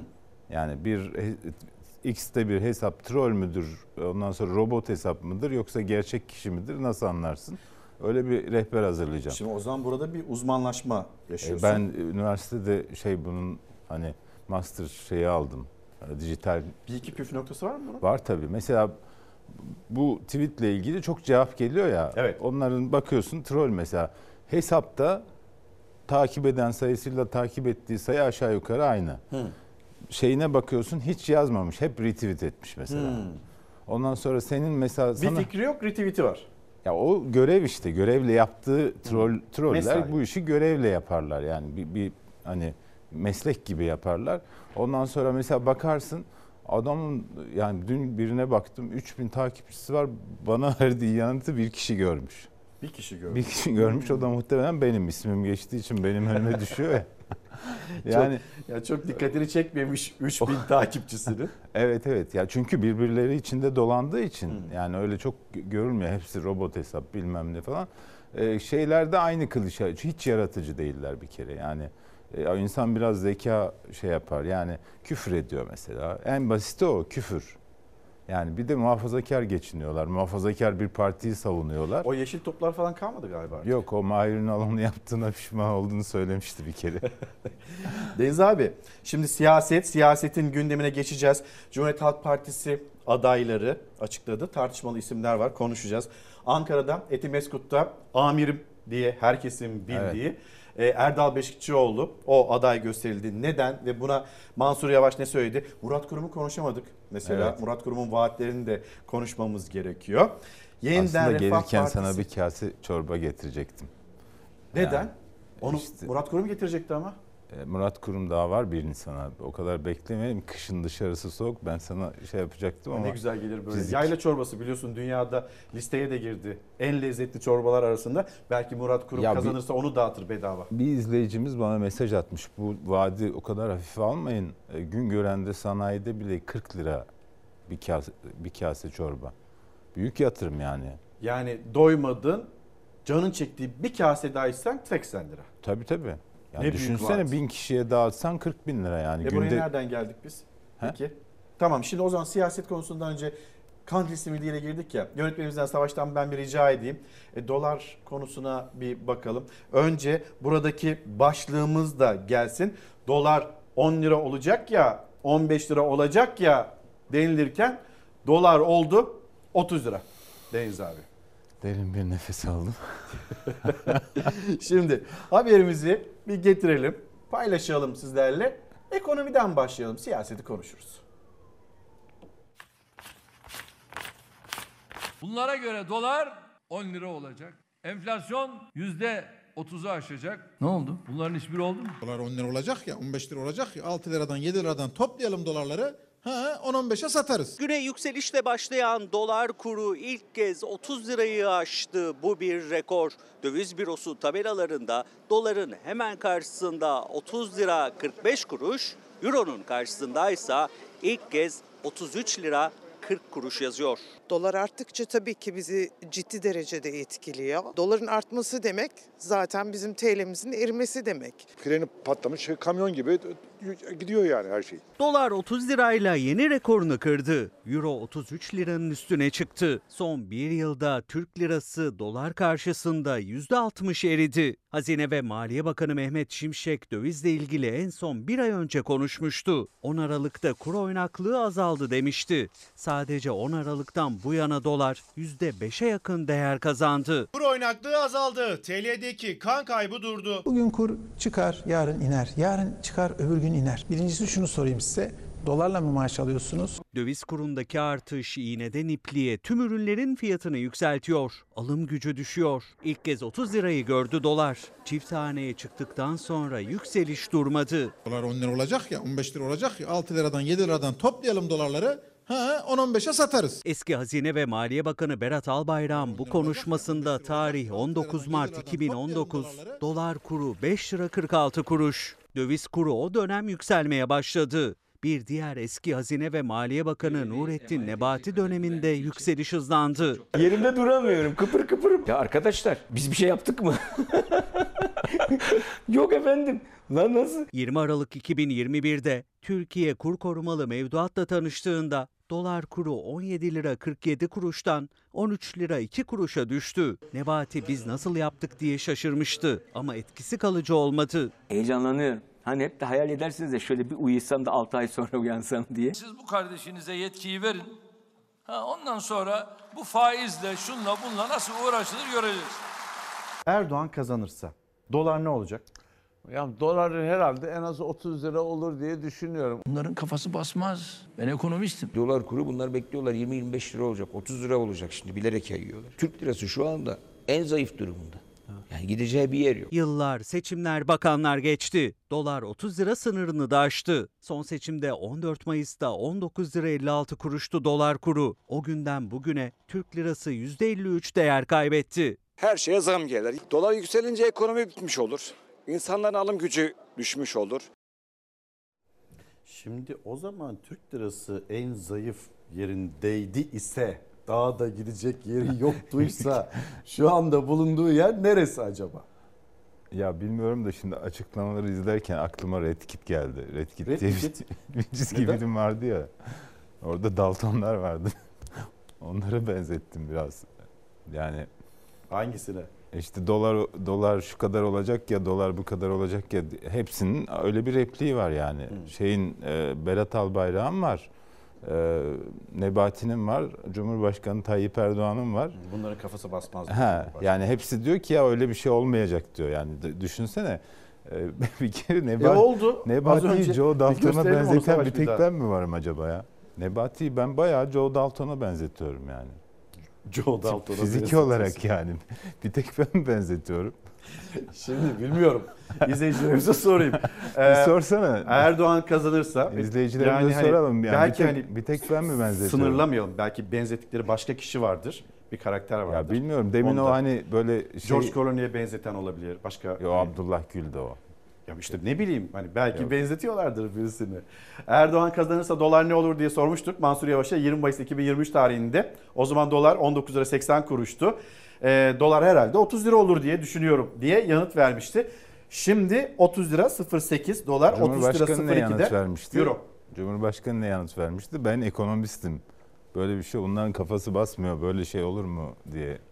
Akaryakıt da tabii 18 lira 19 lira seviyelerindeydi. Tabii tabii. Şimdi... Ekonomist olunan zamanlarda ekonomi Mehmet Şimşek'e bırakıldığında mı bozuldu işler? Yani o zaman daha mı iyiydi ne diyeceğiz? Ya bilmiyorum da mesela diyor ya 6-7 liradan alacaklar doları biriktirecekler böyle 10 lira olacak ki 15 lira olacak ya falan diyor ya şey Berat Albayrak. Acaba kim o dönem 6-7 dolar, liradan dolarları biriktirdi? Ama milletvekillerinin de ne kadar zorda olduğunu biliyorsun değil mi abi? Evet. Yani onların da tabii ki dinlenme ihtiyacı var. Çok yoruluyorlar. Doğru ama. Koşturuyorlar. Doğru kolay Uzun değil. mesailer yapıyorlar. Uyuyakalıyorlar. E onların da dinlenmeye ihtiyacı var. Belki güzel bir e, kış tatiline de ihtiyaçları olabiliyor. E, hani onların da durumu düşünülerek Deniz abi %50 indirimle kaysınlar diye milletvekilleri Erciyes Dün- dün- Dağı'nda Dün araştırdık biz mesela hafta sonu gidelim diye e, Erciyes'e. Ne kadar biliyor musun? 3 geceden aşağı alamıyorsun ve 40 bin lira falan. 40 bin lira. Sadece otel Hmm. parası. Bir de bunun işte kayak kirası. 3 gecelik mi bu gecelik mi? 3 gece galiba. Üç Çünkü gece. öyle yazıyor. 3 geceden aşağı yapamıyorsun. Yani 2 gece istiyorum diyemiyorsun. Ya da bir gece kalacağım, bir gün kayacağım diyemiyorsun. 3 gece olmak zorunda. O da 40 bin lira. Yani 40 bin Kahvaltı liranın- veriyorlardır. Evet ama Öğlen o- yemeği. Her şey dahil değil mi? Tam pansiyon. Yok yok hayır canım. Nasıl? Ya lift parası veriyorsun, kayak parası veriyorsun. Ha, onları Ee, tamam, onları dışarıda Bir sürü bıraktım. şey yapıyorsun yani 3 gece kalırsan eğer bir yü- 100 bine yakın bir giderin oluyor. 50 bin, %50'si 50 bin o bile büyük para milletvekili nasıl onu şey yapsın yani emekli Doğru. emekli Doğru. maaşın biliyorsun zam gelmeden önce 59 milyon şey 59 bin liraydı emekli maaşı. Yani bir emekli maaşını götürüp oraya mı versin yani? Bir de bu ülke seçmiş, kıymetlendirmiş, milletvekili yapmış. Onlara da o indirim yapılmayacaksa değil mi? Ama bir, niye böyle bir şey yapıyorlar ki yani gitsinler Sarıkamış'ta falan yapsınlar. Niye Kayseri yani? Orada daha mı ucuz? E, tabii daha ucuz. Daha daha da iyi kar. Memleketçilik mi yapıyorsun şimdi? Evet. Kayserileri kızdırma. Pozit- Kayserileri kızdırdım zaten. Ama bir şey söyleyeyim mi? Bak bu kayakta e, ben uğraştığım için biliyorum. Dur. Onu ne zaman söyle biliyor musun abi? Haberi izleyelim Tamam. ondan sonra söyle. Buyurun. Sayın milletvekillerimiz için Erciyes kış tatil paketi. Yeni sezonda Erciyes sayın milletvekillerimizi bekliyor.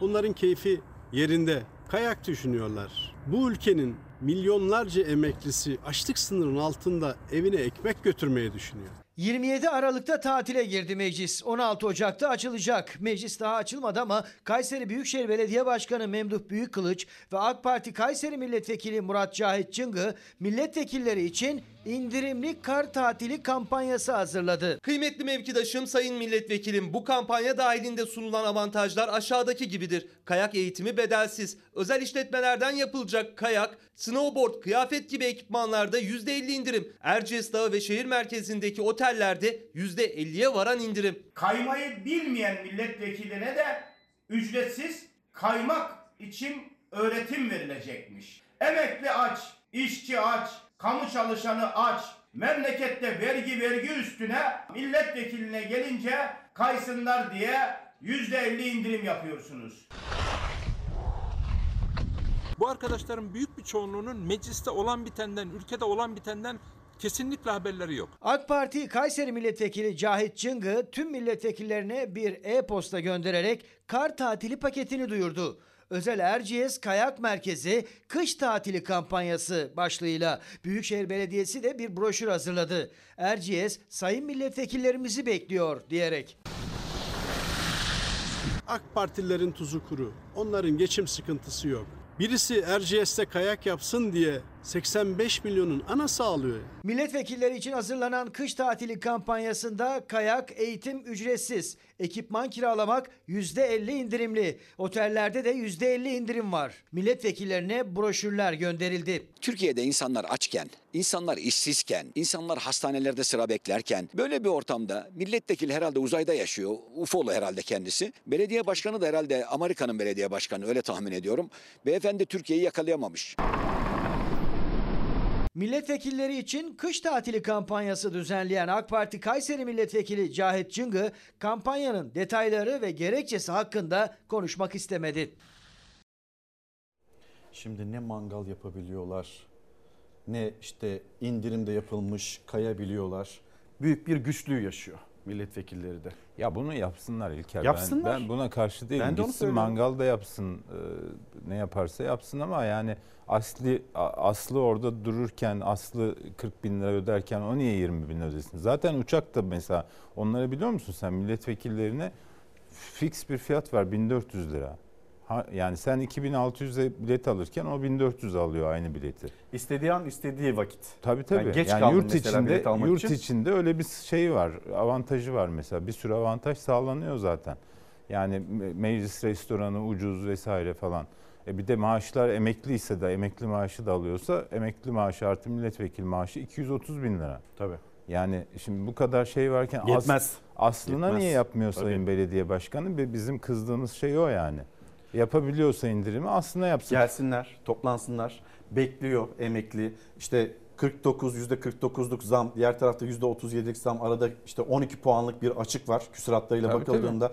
Hani bunu düzeltir mi acaba e, bizim meclise gönderdiğimiz milletvekilleri diye beklerken Tabii. İşte. Mesela bunu bunu kampanyayı yapan beyefendi şöyle bir şey eklese. Bir milletvekiline %50 indirimli kayak tatili, iki tane 7500 lira maaş alan emekliye ücretsiz kayak tatili. Yapsın mesela. kapasitem yok diyebilir. He? Kapasitem Yo yok onu diyebilir. ayarlar zor bir şey değil ki. Ama yani e, bu kayak bence yüzme gibi bu kadar çok dağımız var, karımız var, işte e, kay- şeyimiz var, imkanımız var ama memleketten kayakçı çıkmıyor mesela yarışmalarda. Üç tarafımız Çok pahalı diye olabilir mi? ya işte ama devlet bunu bir şekilde teşvik etmeli milletvekillerine e, ucuz tatil diye değil yani. Yukarıda diye bir küçükken leğenle kayıyorduk hala o seviyedeyiz. Evet evet naylon, naylonla şa, şamrelle kayma seviyesindeyiz hala yani.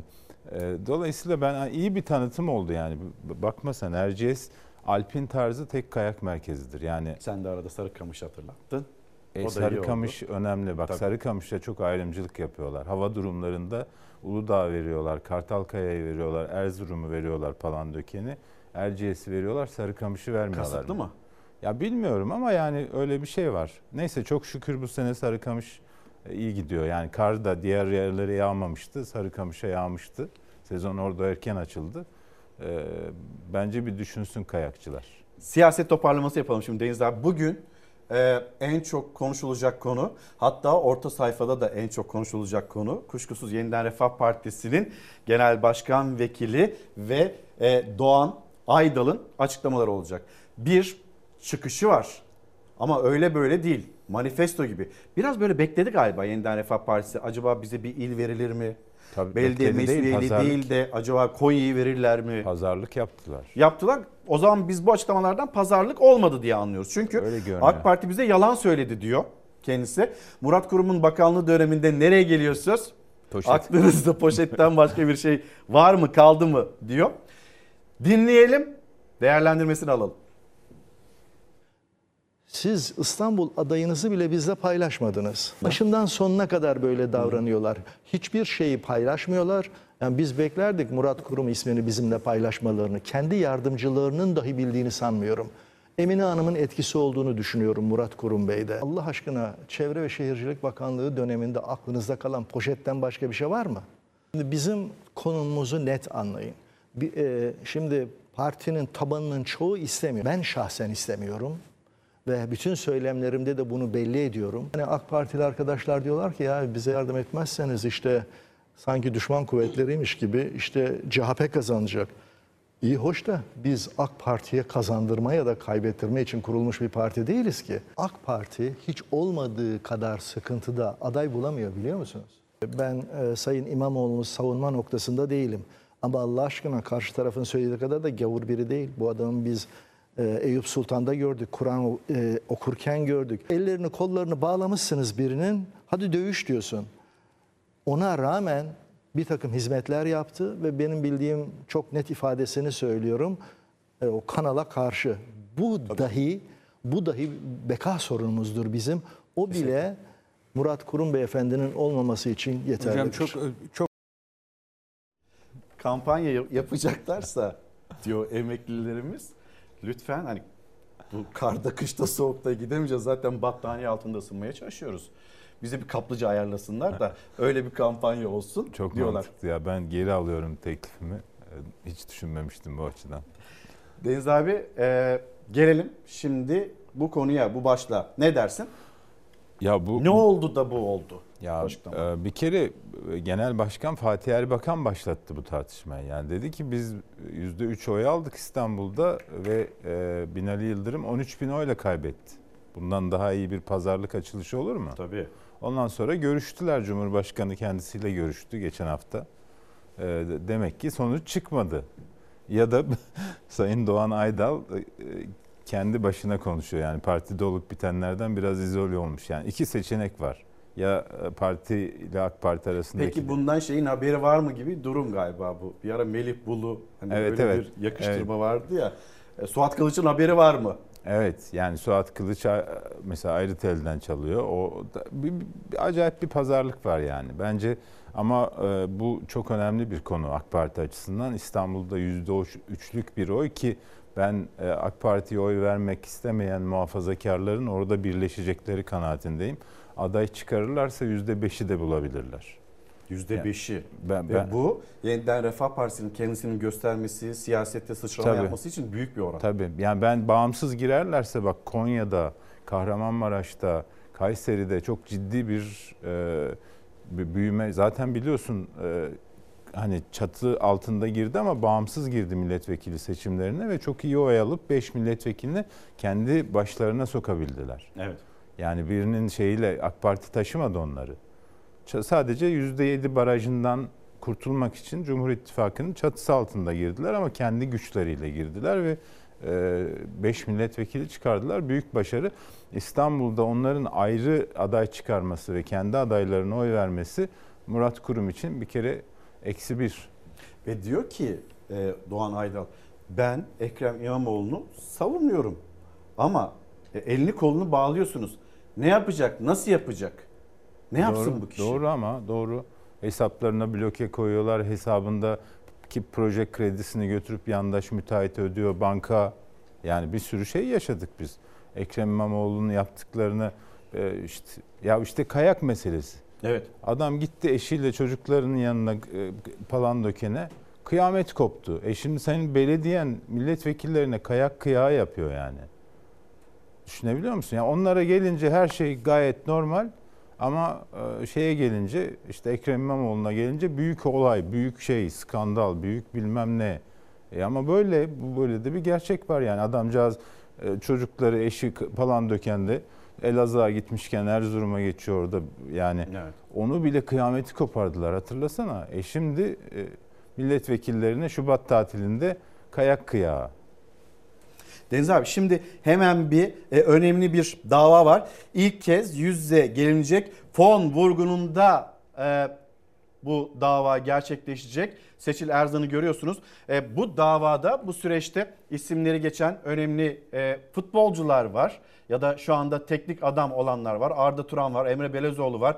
E, futbol dünyasının tanımış olduğu isimler, kişiler var. Ve biz de hemen Özgür Arslan hazır. Fox Haber'den kendisine dönelim. Bu dava ile ilgili bizlere neler söyleyecek? Özgür notlar sende.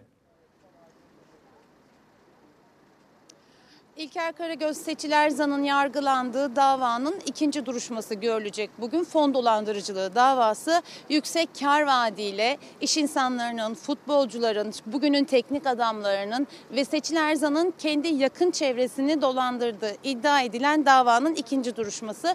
İlk duruşmada Seçil Erzan e, dolandırmadığını, kendisinin de birileri tarafından baskı altına alındığını, tehdit edildiğini hatta kaçırılmak istendiğini bile anlatmıştı. Ee, bir yerde suçunu kabul etmiş ama aynı zamanda bunu birilerinin zoruyla da yaptığını belli bir noktadan sonra birilerinin zoruyla da yaptığını anlatmıştı.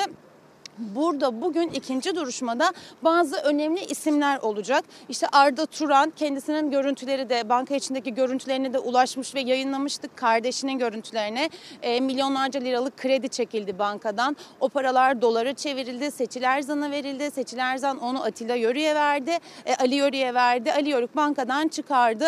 Böyle bir görüntü vardı ortada. E, en büyük miktarı veren isimlerden biri Arda Turan. Diğer taraftan Emre Belezoğlu var var. O da bugün burada olmasını ve e, Seçil Erzan'la senin de söylediğin gibi ilk kez yüz yüze gelmelerini bekliyoruz. Fatih Terim'in kızı Buse Terim ve damadı Volkan Bahçekapılı'nın da burada olmasını bekliyoruz.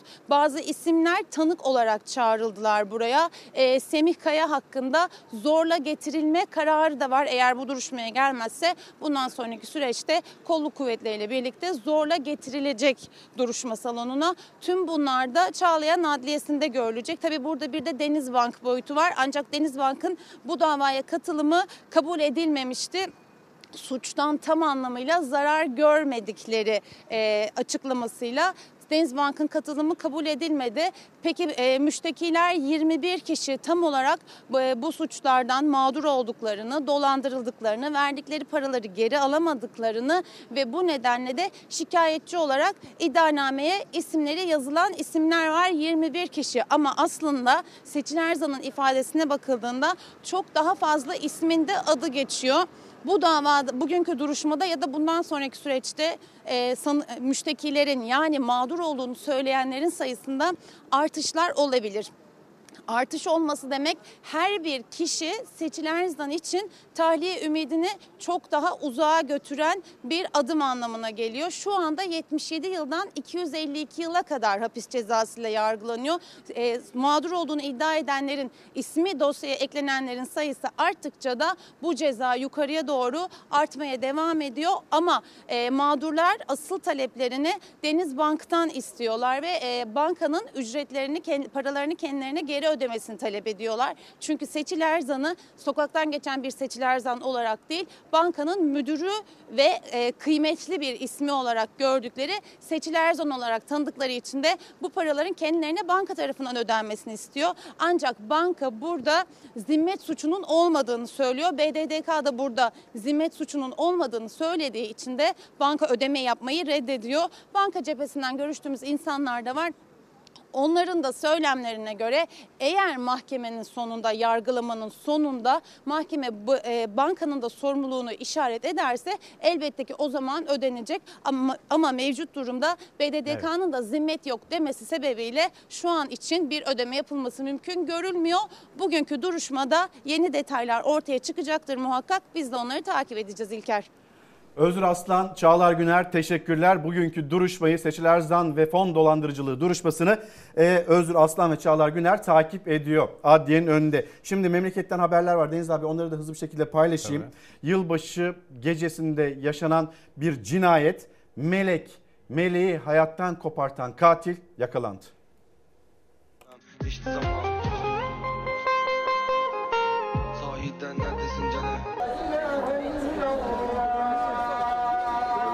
Yılbaşı gecesi başından vuruldu ağır yaralandı. 6 gün yaşam mücadelesi verdi Melek Nur. Hayata tutunamayan 17 yaşındaki genç kızın organları ise organ bekleyen 6 kişiye hayat verdi. Melek Nur'un katil zanlısı sonunda yakalandı. Senin mi kafana sıkayım, senin mi kafana sıkayım falan gibisinden böyle bir şey yapıyorlar. Yılbaşı akşamı İstanbul Fatih'te bir aracın içinde yaşandı olay. 17 yaşındaki Melek Nur Özgener'le Nisa A, Ercan Şey ile araçtaydı.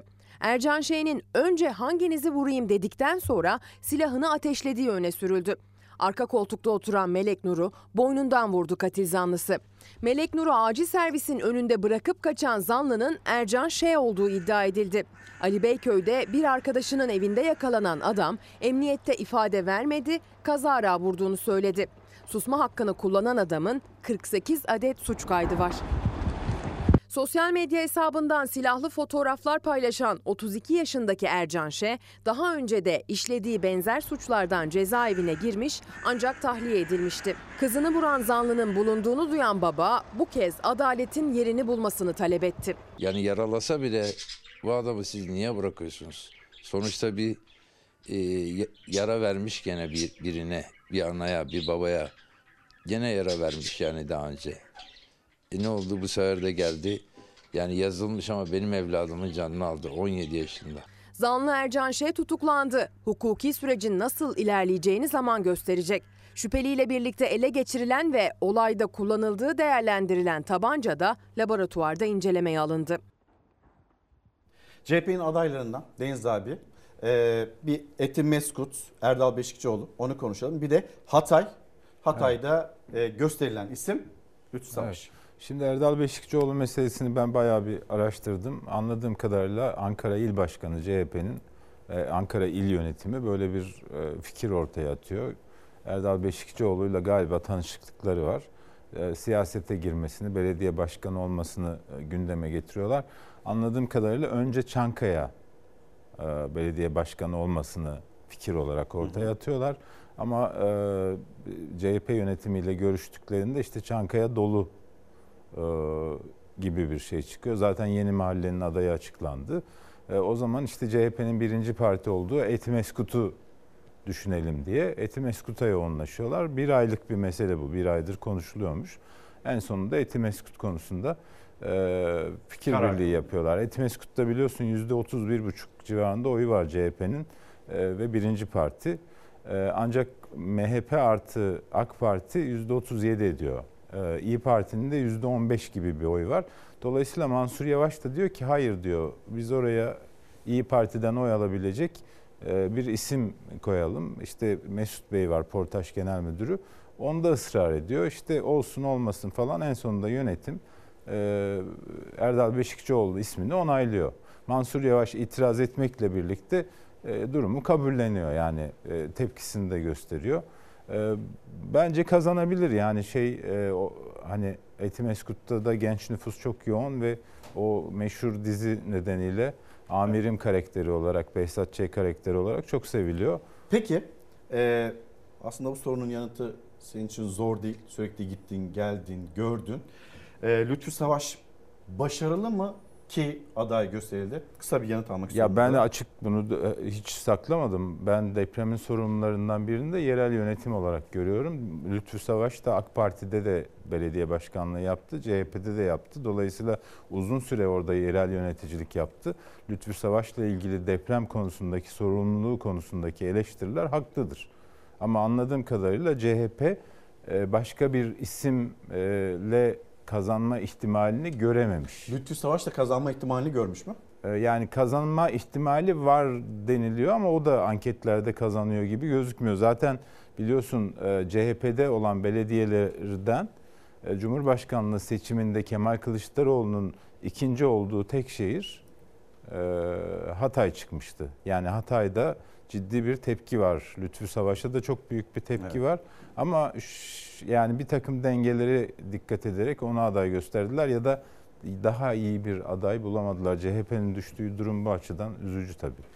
Ee, abi teşekkür ederim. Ben Haftanın teşekkür toparlamasını ederim. yaptık. Deniz Eyrek'le birlikte bu akşam e, Fox Haber Genel Yayın Yönetmeni Doğan Şentürk moderatörlüğünde orta sayfa akşamıdır hatırlatmış olalım. E, Deniz abiye teşekkür ederken şimdi sizleri Ani'ye götüreceğiz. Ani antik kentine.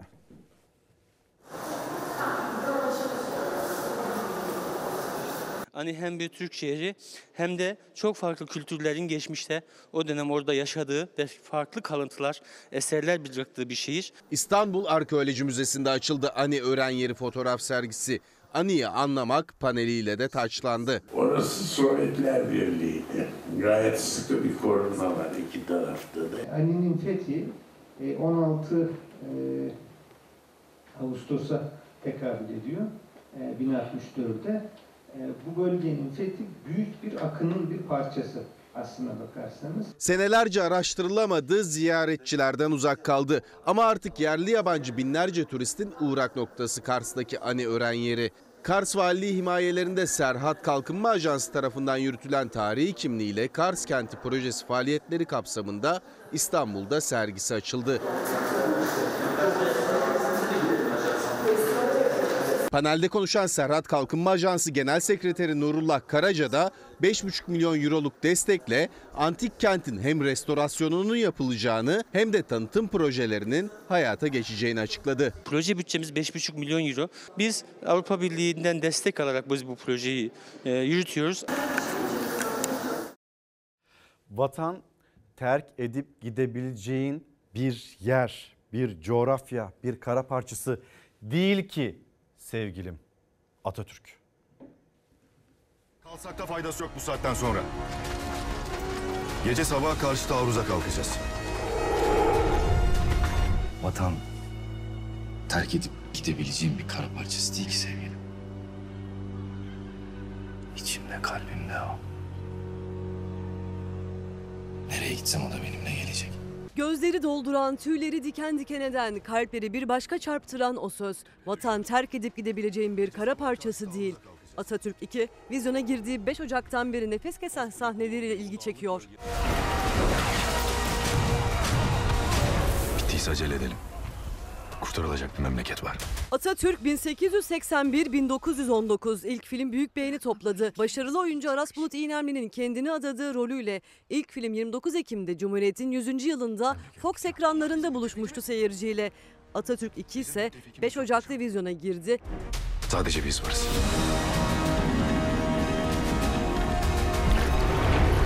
Atatürk'ün çocukluğuyla başlayan ilk filmin ardından Atatürk 2'de bir kahramanın milli mücadele uzanan yoluna, bir liderin doğuşuna, vatanı kurtarmak için yaktığı meşaleye tanık olurken cephelerdeki soluk kesen başarılarını izliyoruz.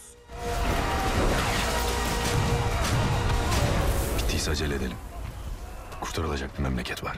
Atatürk 2 vizyona girdiği ülke sayısını 30'a çıkardı. Yaratılan atmosferle, savaş sahneleriyle görsel şölene dönüşen film vizyondaki gösterimine devam ediyor. Koskoca kolorduyu o dağlık bölgede böylesine hareket ettirmek. Deha böyle bir şey. Günaydın. Bir kez daha Çalar Saat'te nokta koyacağız. Bu haftayı da tamamlayacağız. Elimizdeki diğer kitapları da göstermiş olayım. Berkay Ateş Sessizliği Vurun. Sonra Hamdi Akyol Gün Yıldızı kitabı. Ayrıca Asgari Yaşamak Türkiye'de Asgari Ücret Gerçeği Hazal Ateş'in çalışması. Son kitabımızda İbrahim Kalın, MİT Başkanı belirsizlik çağında hibrit tehditler ve stratejik öngörü Milli İstihbarat Teşkilatı'nın 97. kuruluş yıl dönümünde yayımlandı. İbrahim Kalın'ın kitabı 32 sayfalık bir stratejik öngörü. Hibrit tehditleri 32 sayfada toplamış İbrahim Kalın. Şimdi kapatırken her zamanki gibi teşekkürümüz sizlere. Bizleri izlediğiniz için teşekkür ederiz. Bir aksilik olmazsa pazartesi sabah saatler 8'i gösterdiğinde biz yeniden buradayız. Sizi de bekliyoruz. Hoşçakalın. Güzel bir gün olsun. Güzel bir hafta sonu olsun.